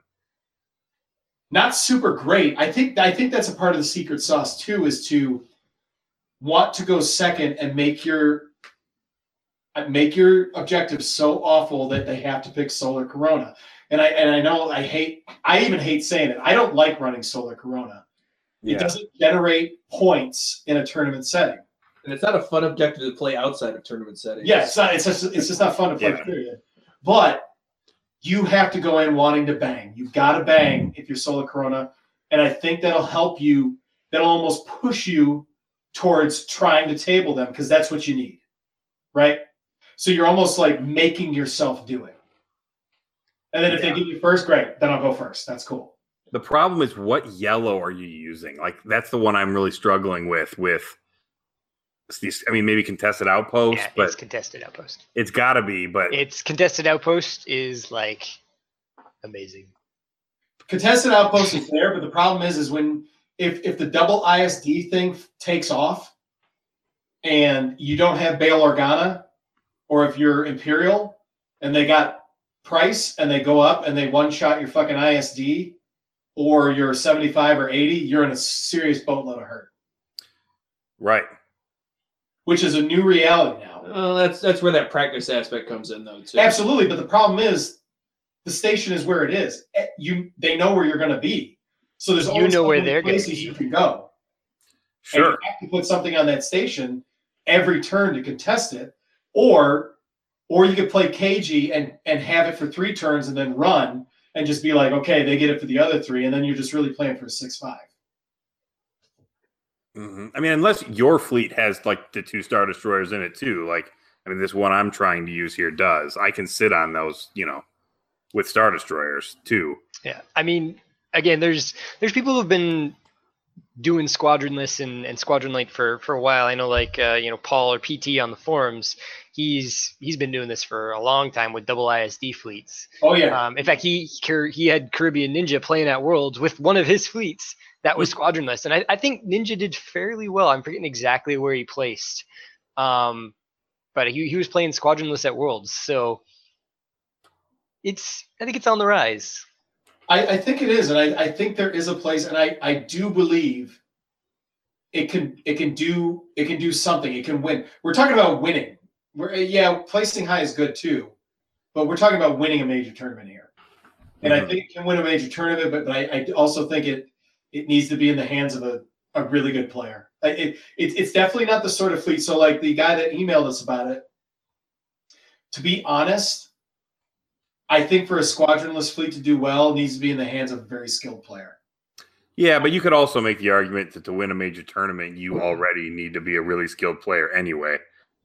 Um, I, I would say I would say yes, you have to be skilled, but you don't have to be as skilled. What my point is, you don't you have to be a very high level player to win a major tournament with squadronless fleets. But I think you could just be a good player and win a major tournament with squad heavy or squad balanced fleets.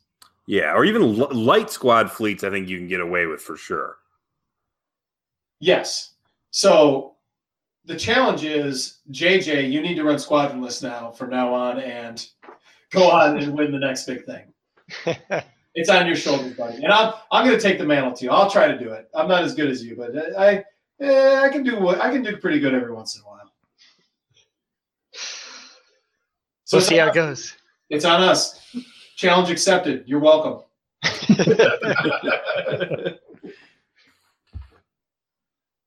All right. Um, is there anything else to go over with? I don't, know. I don't have any other thoughts on it, really. I mean, Yeah. like I said, it's a bit of a white whale. It's a bit of it, it's a little bit of uncharted territory. I think. I, and I there's no clear answers here. You And go I so think many, I, I could go so many places with that sentence. Yeah. What, what was that? Nothing. Whatever happened to phrasing? yeah, it's okay on this show. You can go those places. It's fine. yeah, it doesn't. Don't give a fuck. Yeah. he, he has a reputation to think about Dan. Oh yeah. Our, ours is already tarnished. He's already risking it up being on our podcast. Yeah, Josiah, I'll be fine. So, all right, well, that's it. Does anybody have any other thoughts or anything they want to add to this? Uh, Josiah, do you have anything else? Not that off the top of my head. I'm sure I'll think of something later and be like, ah, I missed it. Yeah, we, we always do that after. Actually, literally at the end of every podcast, I'm like, "Fuck, I should have said this or that," but whatever goes on. Uh, Brian, you've had no thoughts up to this point, so, So, what what kind of list do you guys think will be good for squadronless fleets? I, I went in the other room to pee. What, what are we talking about?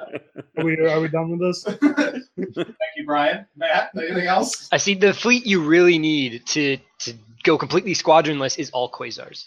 All quasars. That's probably it. That was it, right? Quasar twos, right? Yeah, yes. two, So you get that With ruthless strategists for Yeah, your yeah. squadronless fleet. bounce right off your own quasars. Cool. And Sloane. Yeah, yeah, yeah. Always Sloane.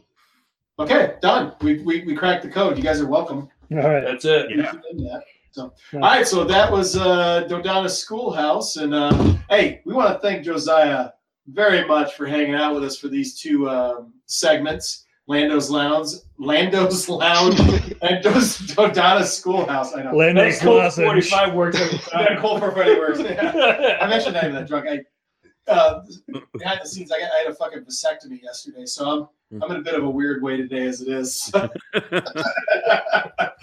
we're we're all sorts of weird spots over here. So hey, man, thanks a lot for joining us. We really appreciate it, bud. Thank yeah, you for having definitely. me. Thank Yeah, you. really, yeah, really appreciate it, man. All right, you take it easy, and um, hey, you're not still living out of the back of your fucking car, are you? Did you find a house? Ah, I was never living out of my car. Just because I keep a sleeping bag in my car doesn't mean I live there.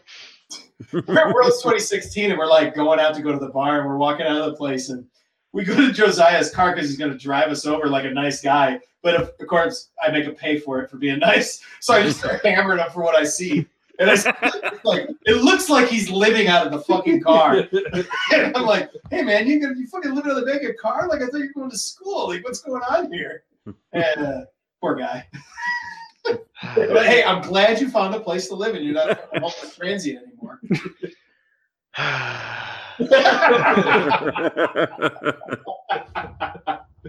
All right, all right. We're gonna move on to the next segment. We're gonna wrap this episode up. But hey, thanks a lot, Josiah. We really appreciate it, man.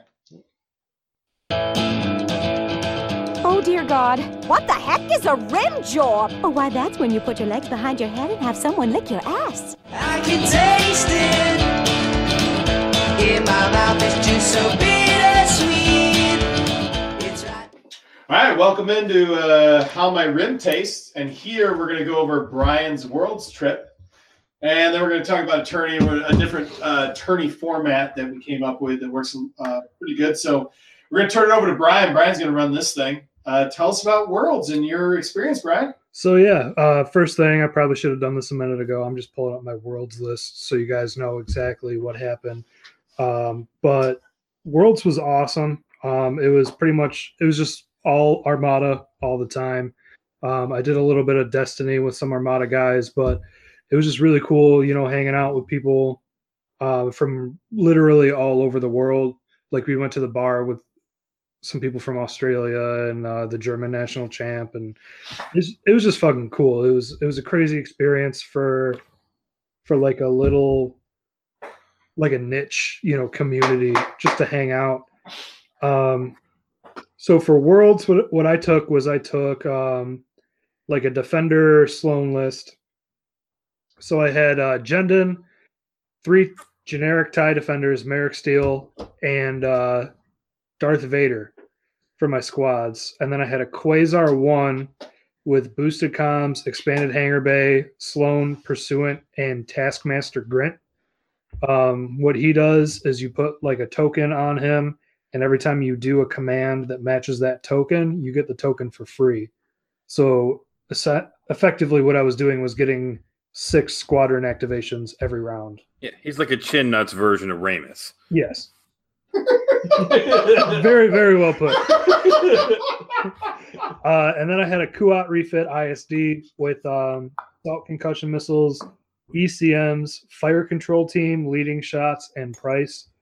And the fire control team was just on there so I could do ACM and a standard crit uh, ability, which I, I did twice. It it worked. It's not for two points. I mean, fuck it, why not? Um, and then I had two Gozantis, one with Hondo and one with Comms Net. So uh, round one, I played uh, this guy named Nick Nick Post. He had a double MC75 uh, Dodonna APT list with seven A wings. Uh, I went first and I picked his superior positions, and it was a really fucking interesting game. He had his MC75s had like that Mon Cal Exodus cruiser title. Right, where you can uh, exhaust it to Yeah, reduce my, the uh, damage. My computer screen went off. I just wanted to make sure I didn't lose you. Oh no, we're good. anyways so yeah basically just like super um engineering so what ended up Oh, yeah. happening That's that's that card gives you like an extra two engineering points when you use an engineering command, right? it's absolutely insane and Okay, it yeah, that's really good. it helped him a lot too um so yeah i picked his superior positions. What ended up happening was i you know we're flying at each other. I double arced him with my kuat on one of his mc75s and i locked him onto an asteroid.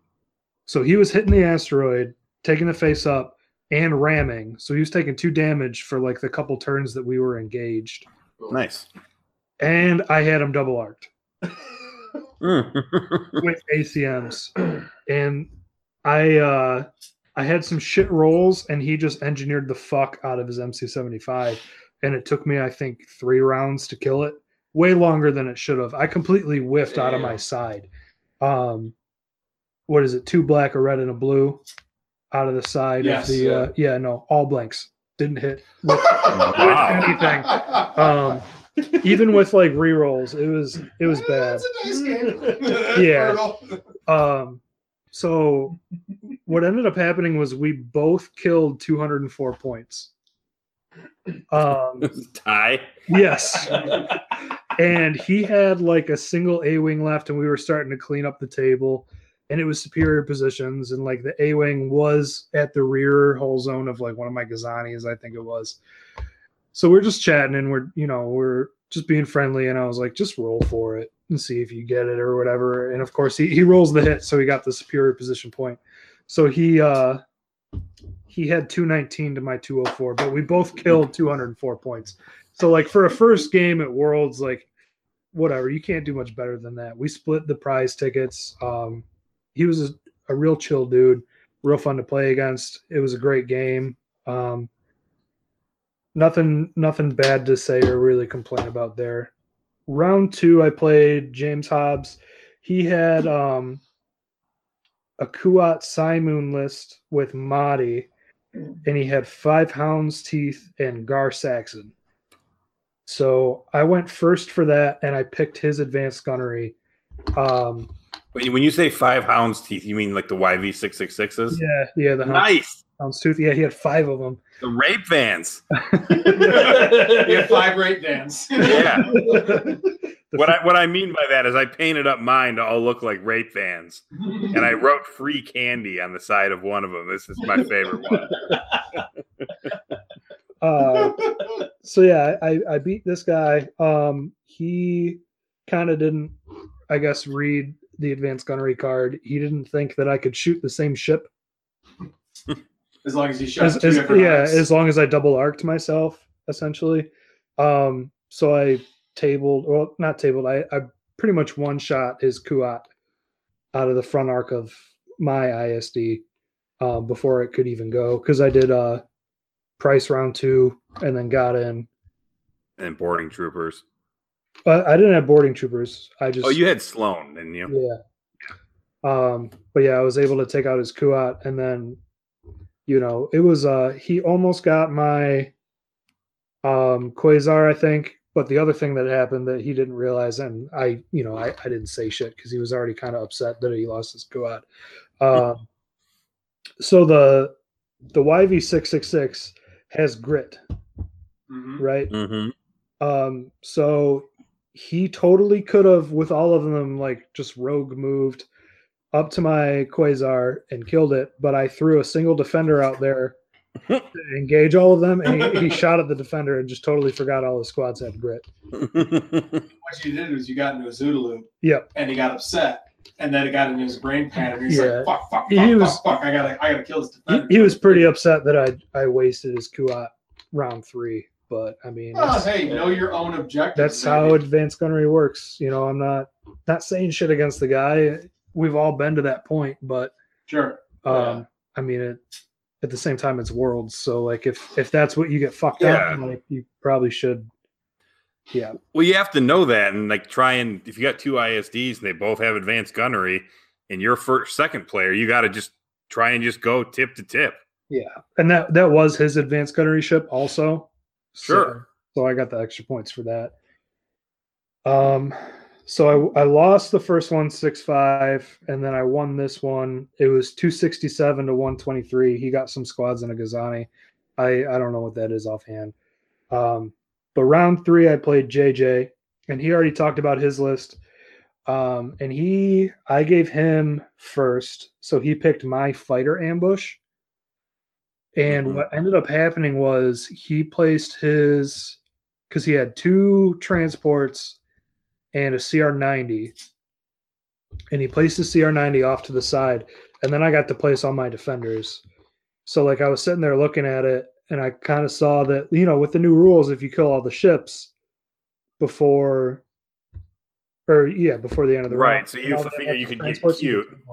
So like I, I saw that, and I placed my defenders in a spot, you know, within range of the Quasar because they had boosted comms, where they could go over and potentially get his CR90 with my first activation. Um, and I knew he'd be able to send some squads over first. Uh, but the way it was positioned, I think all he could do was like one uh, YT 2400, uh, which he did, but I couldn't kill it with Darth Vader. So I couldn't get any of my squads out. And then that was just a complete wash that that was wasted because then he dropped his MC75. That didn't really work out well at all. Um, so I, I kind of got baited for that. And then something else that was kind of cool is he got a triple kill with his 75. He killed my, I think it was, he killed my Quasar, and then he killed a transport, and then he rammed a transport to death all in one activation. That's impressive.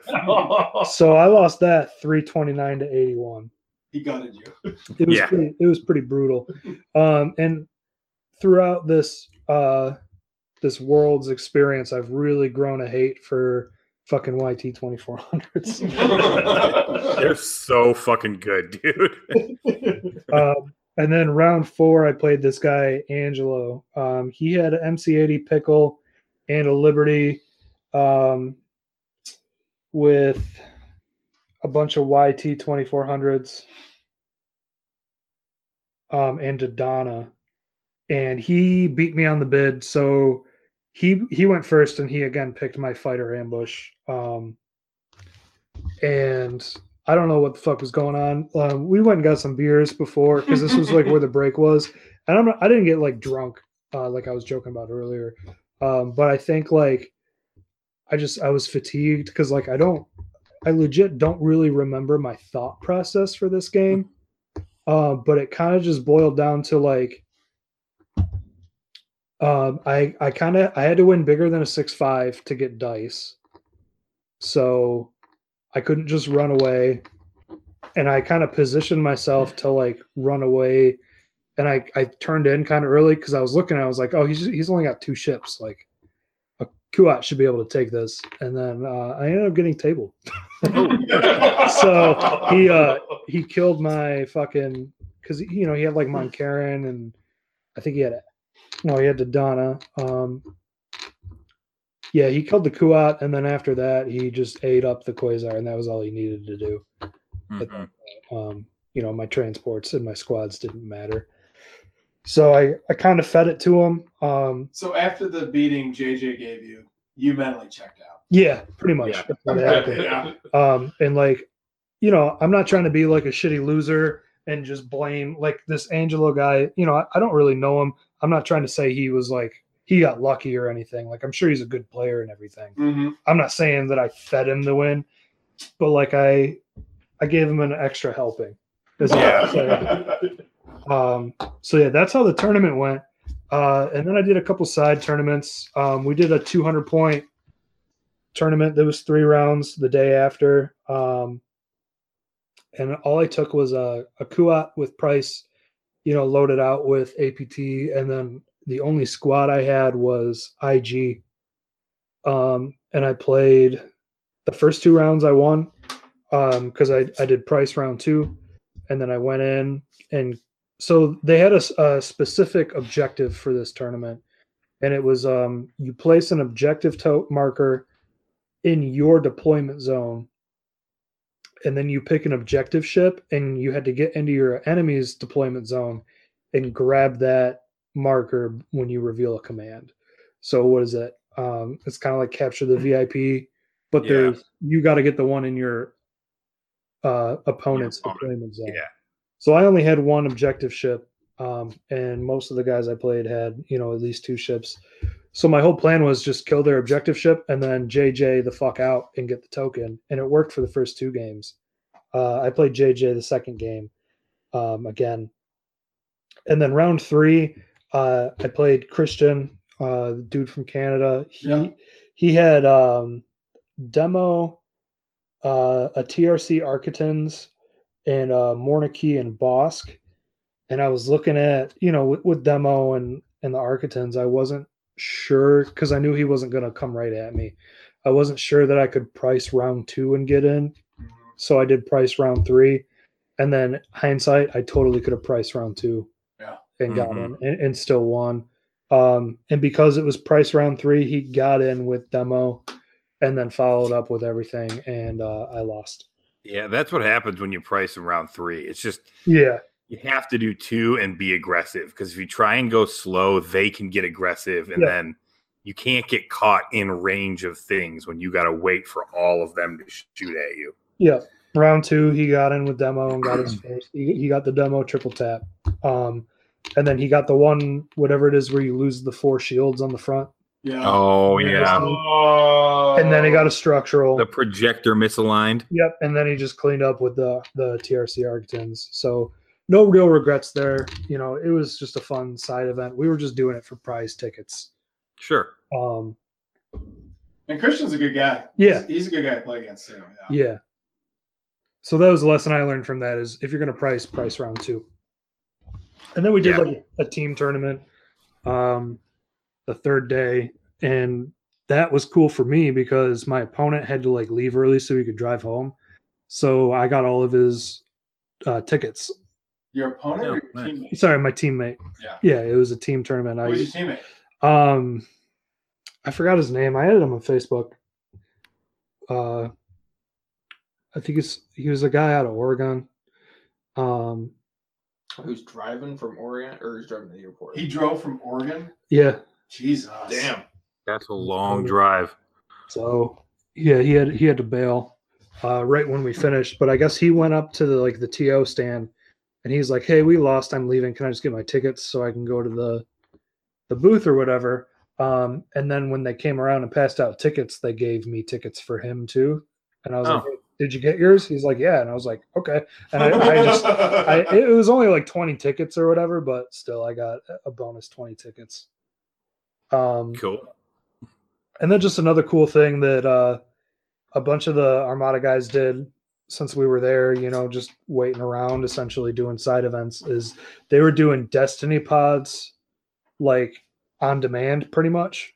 You know, if you had six people to sign up, they'd give you a booster pack, like the whole box, and you just split them up and you just do, you know, a little mini tournament for for prize tickets. So we did like a garbage Armada player Destiny pod, like over half of them had never played before. Like I played a little bit when the game came out. Uh, we basically all just went over to the FFG HQ and bought um, the like draft kits and just learned how to play right there and just were dicking around and uh, that worked out pretty well. It was like 20 bucks and then I pulled two legendaries worth 25 apiece. So I haven't sold them yet, but I mean that pretty much paid for itself. That's cool. Nice. Um, and it was just it was a good time all around. You know, you just meet people from everywhere, and everyone's pretty chill. No one really has any problems with each other. You know, you just go to the bar and drink after you play Armada all day, and just hang out and just do nerd stuff. It was awesome. Nice. Nice. So would you go back? I would, um, you know, pending vacation time and everything. Right. But if, Yeah. if it was if it was my choice and I could get it off, I would totally go back. Um, Yeah, I want to go again next year. I, I was. I wish I had gone. I would have gone this year. it's kind of just a lot of money for like a hobby, but It is, but you know, what else are you gonna do in your fucking life? You know, it's like exactly. Yeah. I'm just not just gonna sit on my ass and play video games all the time. Like yeah. Instead, we're gonna go stand somewhere and Yes. play board play games. board games. You know, at least it's like sociable and it's something. Yeah. You know, it's an experience. Um, yeah, no, it's it's totally awesome. You know, even though it's it's hyper competitive, it's not to the point of being unfun. I No. imagine imagine a lot of games are like like I know a couple guys that are into Magic and they go to like the Grand Prix or whatever and it's just it doesn't sound like fun, you know. And even though I lost, you know, I only won one of four games. I don't regret anything that I did.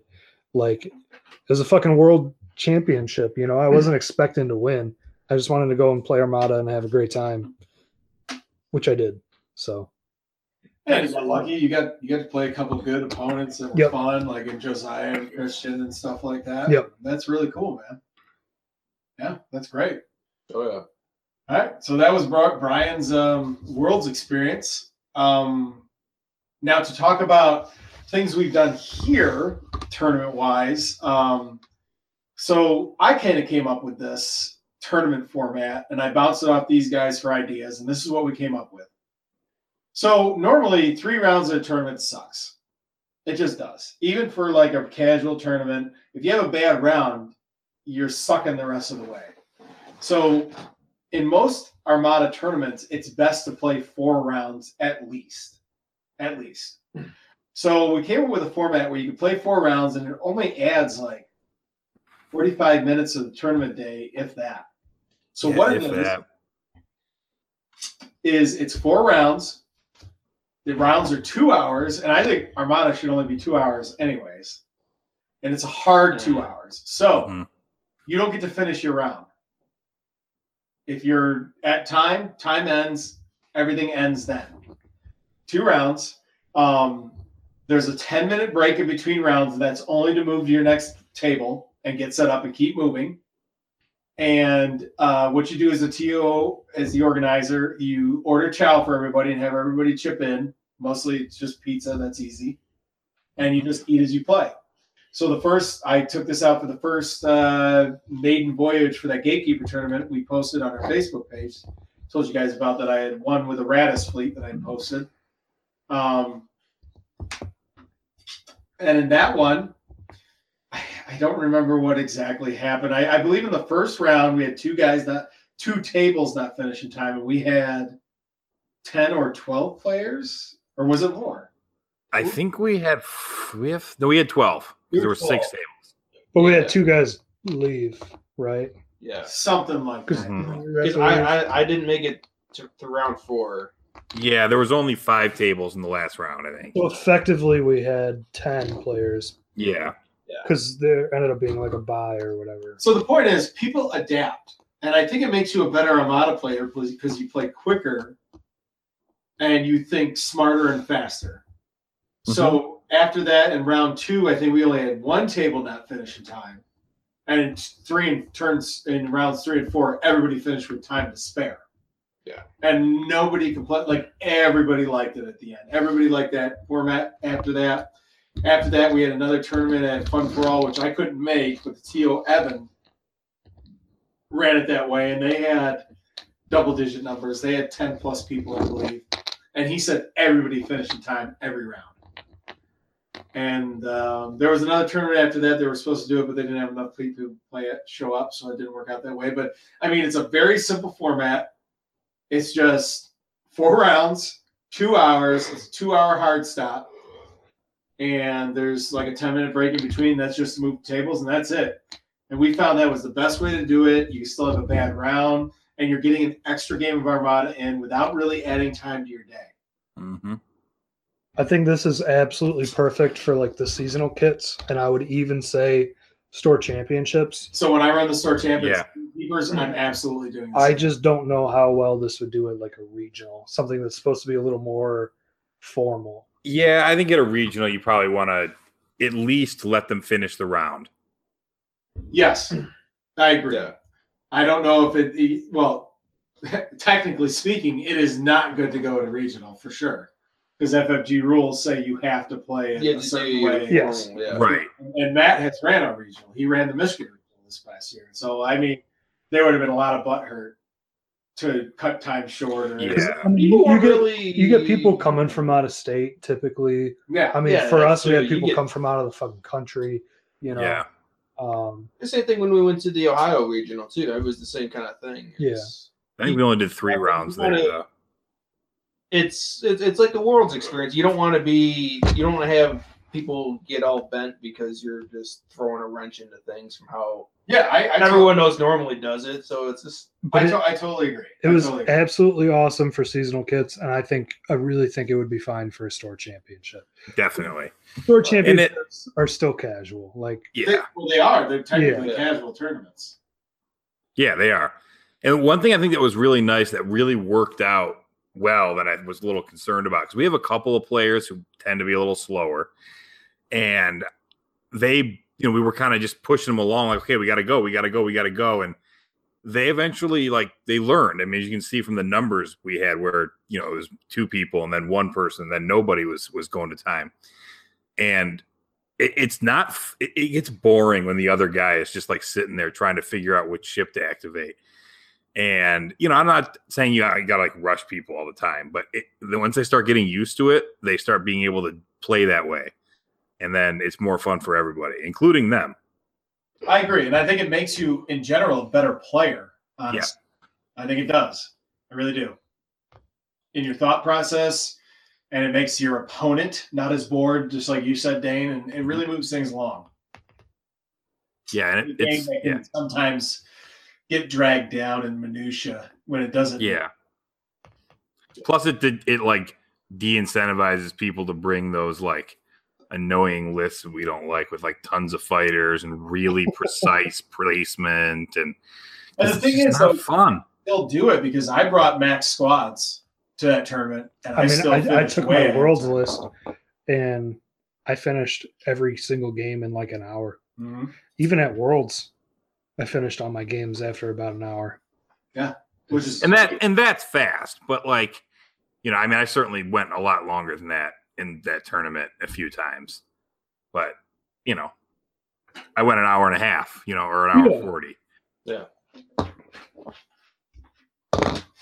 So that's that format. So feel free to use it, guys. Use it in your local tournaments. Check it out. Try it. I'm telling you, you're gonna like it. You're gonna like it a lot more than just the regular three, two hour fifteen with a big break. You don't need any of that stuff.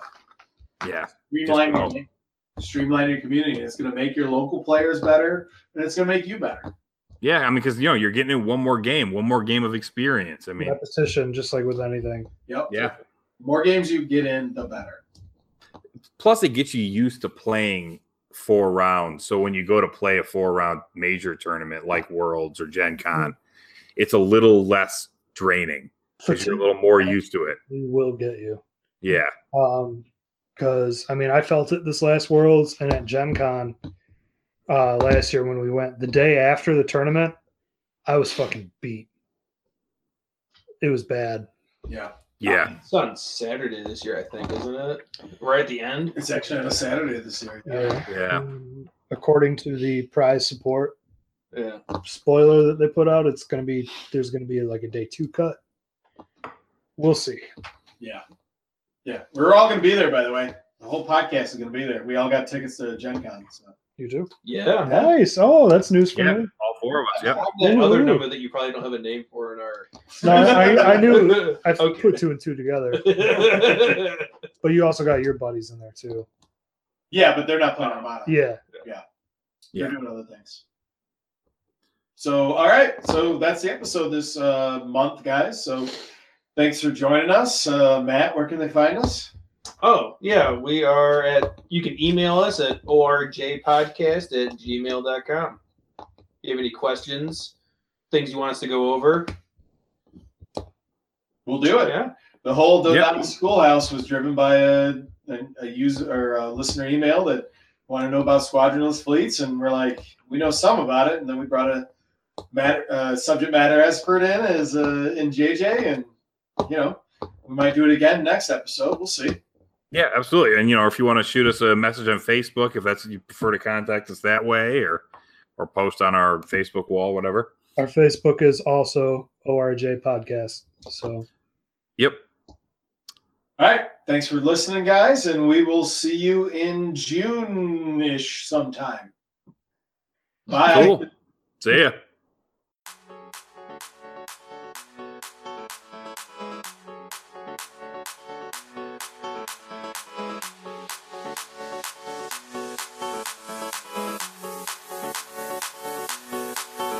Taylor Swift, I wanna put some coke in your ass.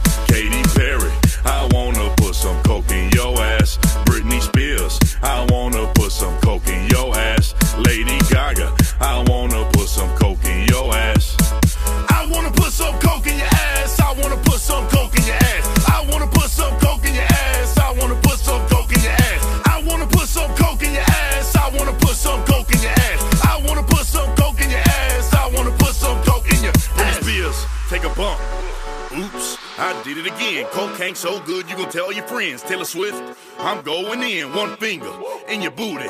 They say I'm a bad influence, cause the lyrics in my music make you not give a fuck, you just do it. Every girl in the world needs some coke in their ass. You ain't living your life if you ain't got coke in your ass.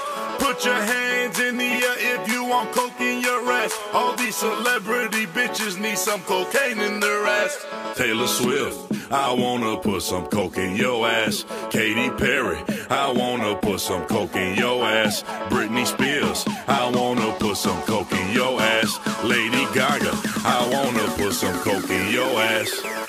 I wanna put some coke in your ass. I wanna put some coke in your ass. I wanna put some coke in your ass. I wanna put some coke in your ass. I wanna put some coke in your ass. I wanna put some coke in your ass. I wanna put some coke in your ass. I wanna put some coke in your Lady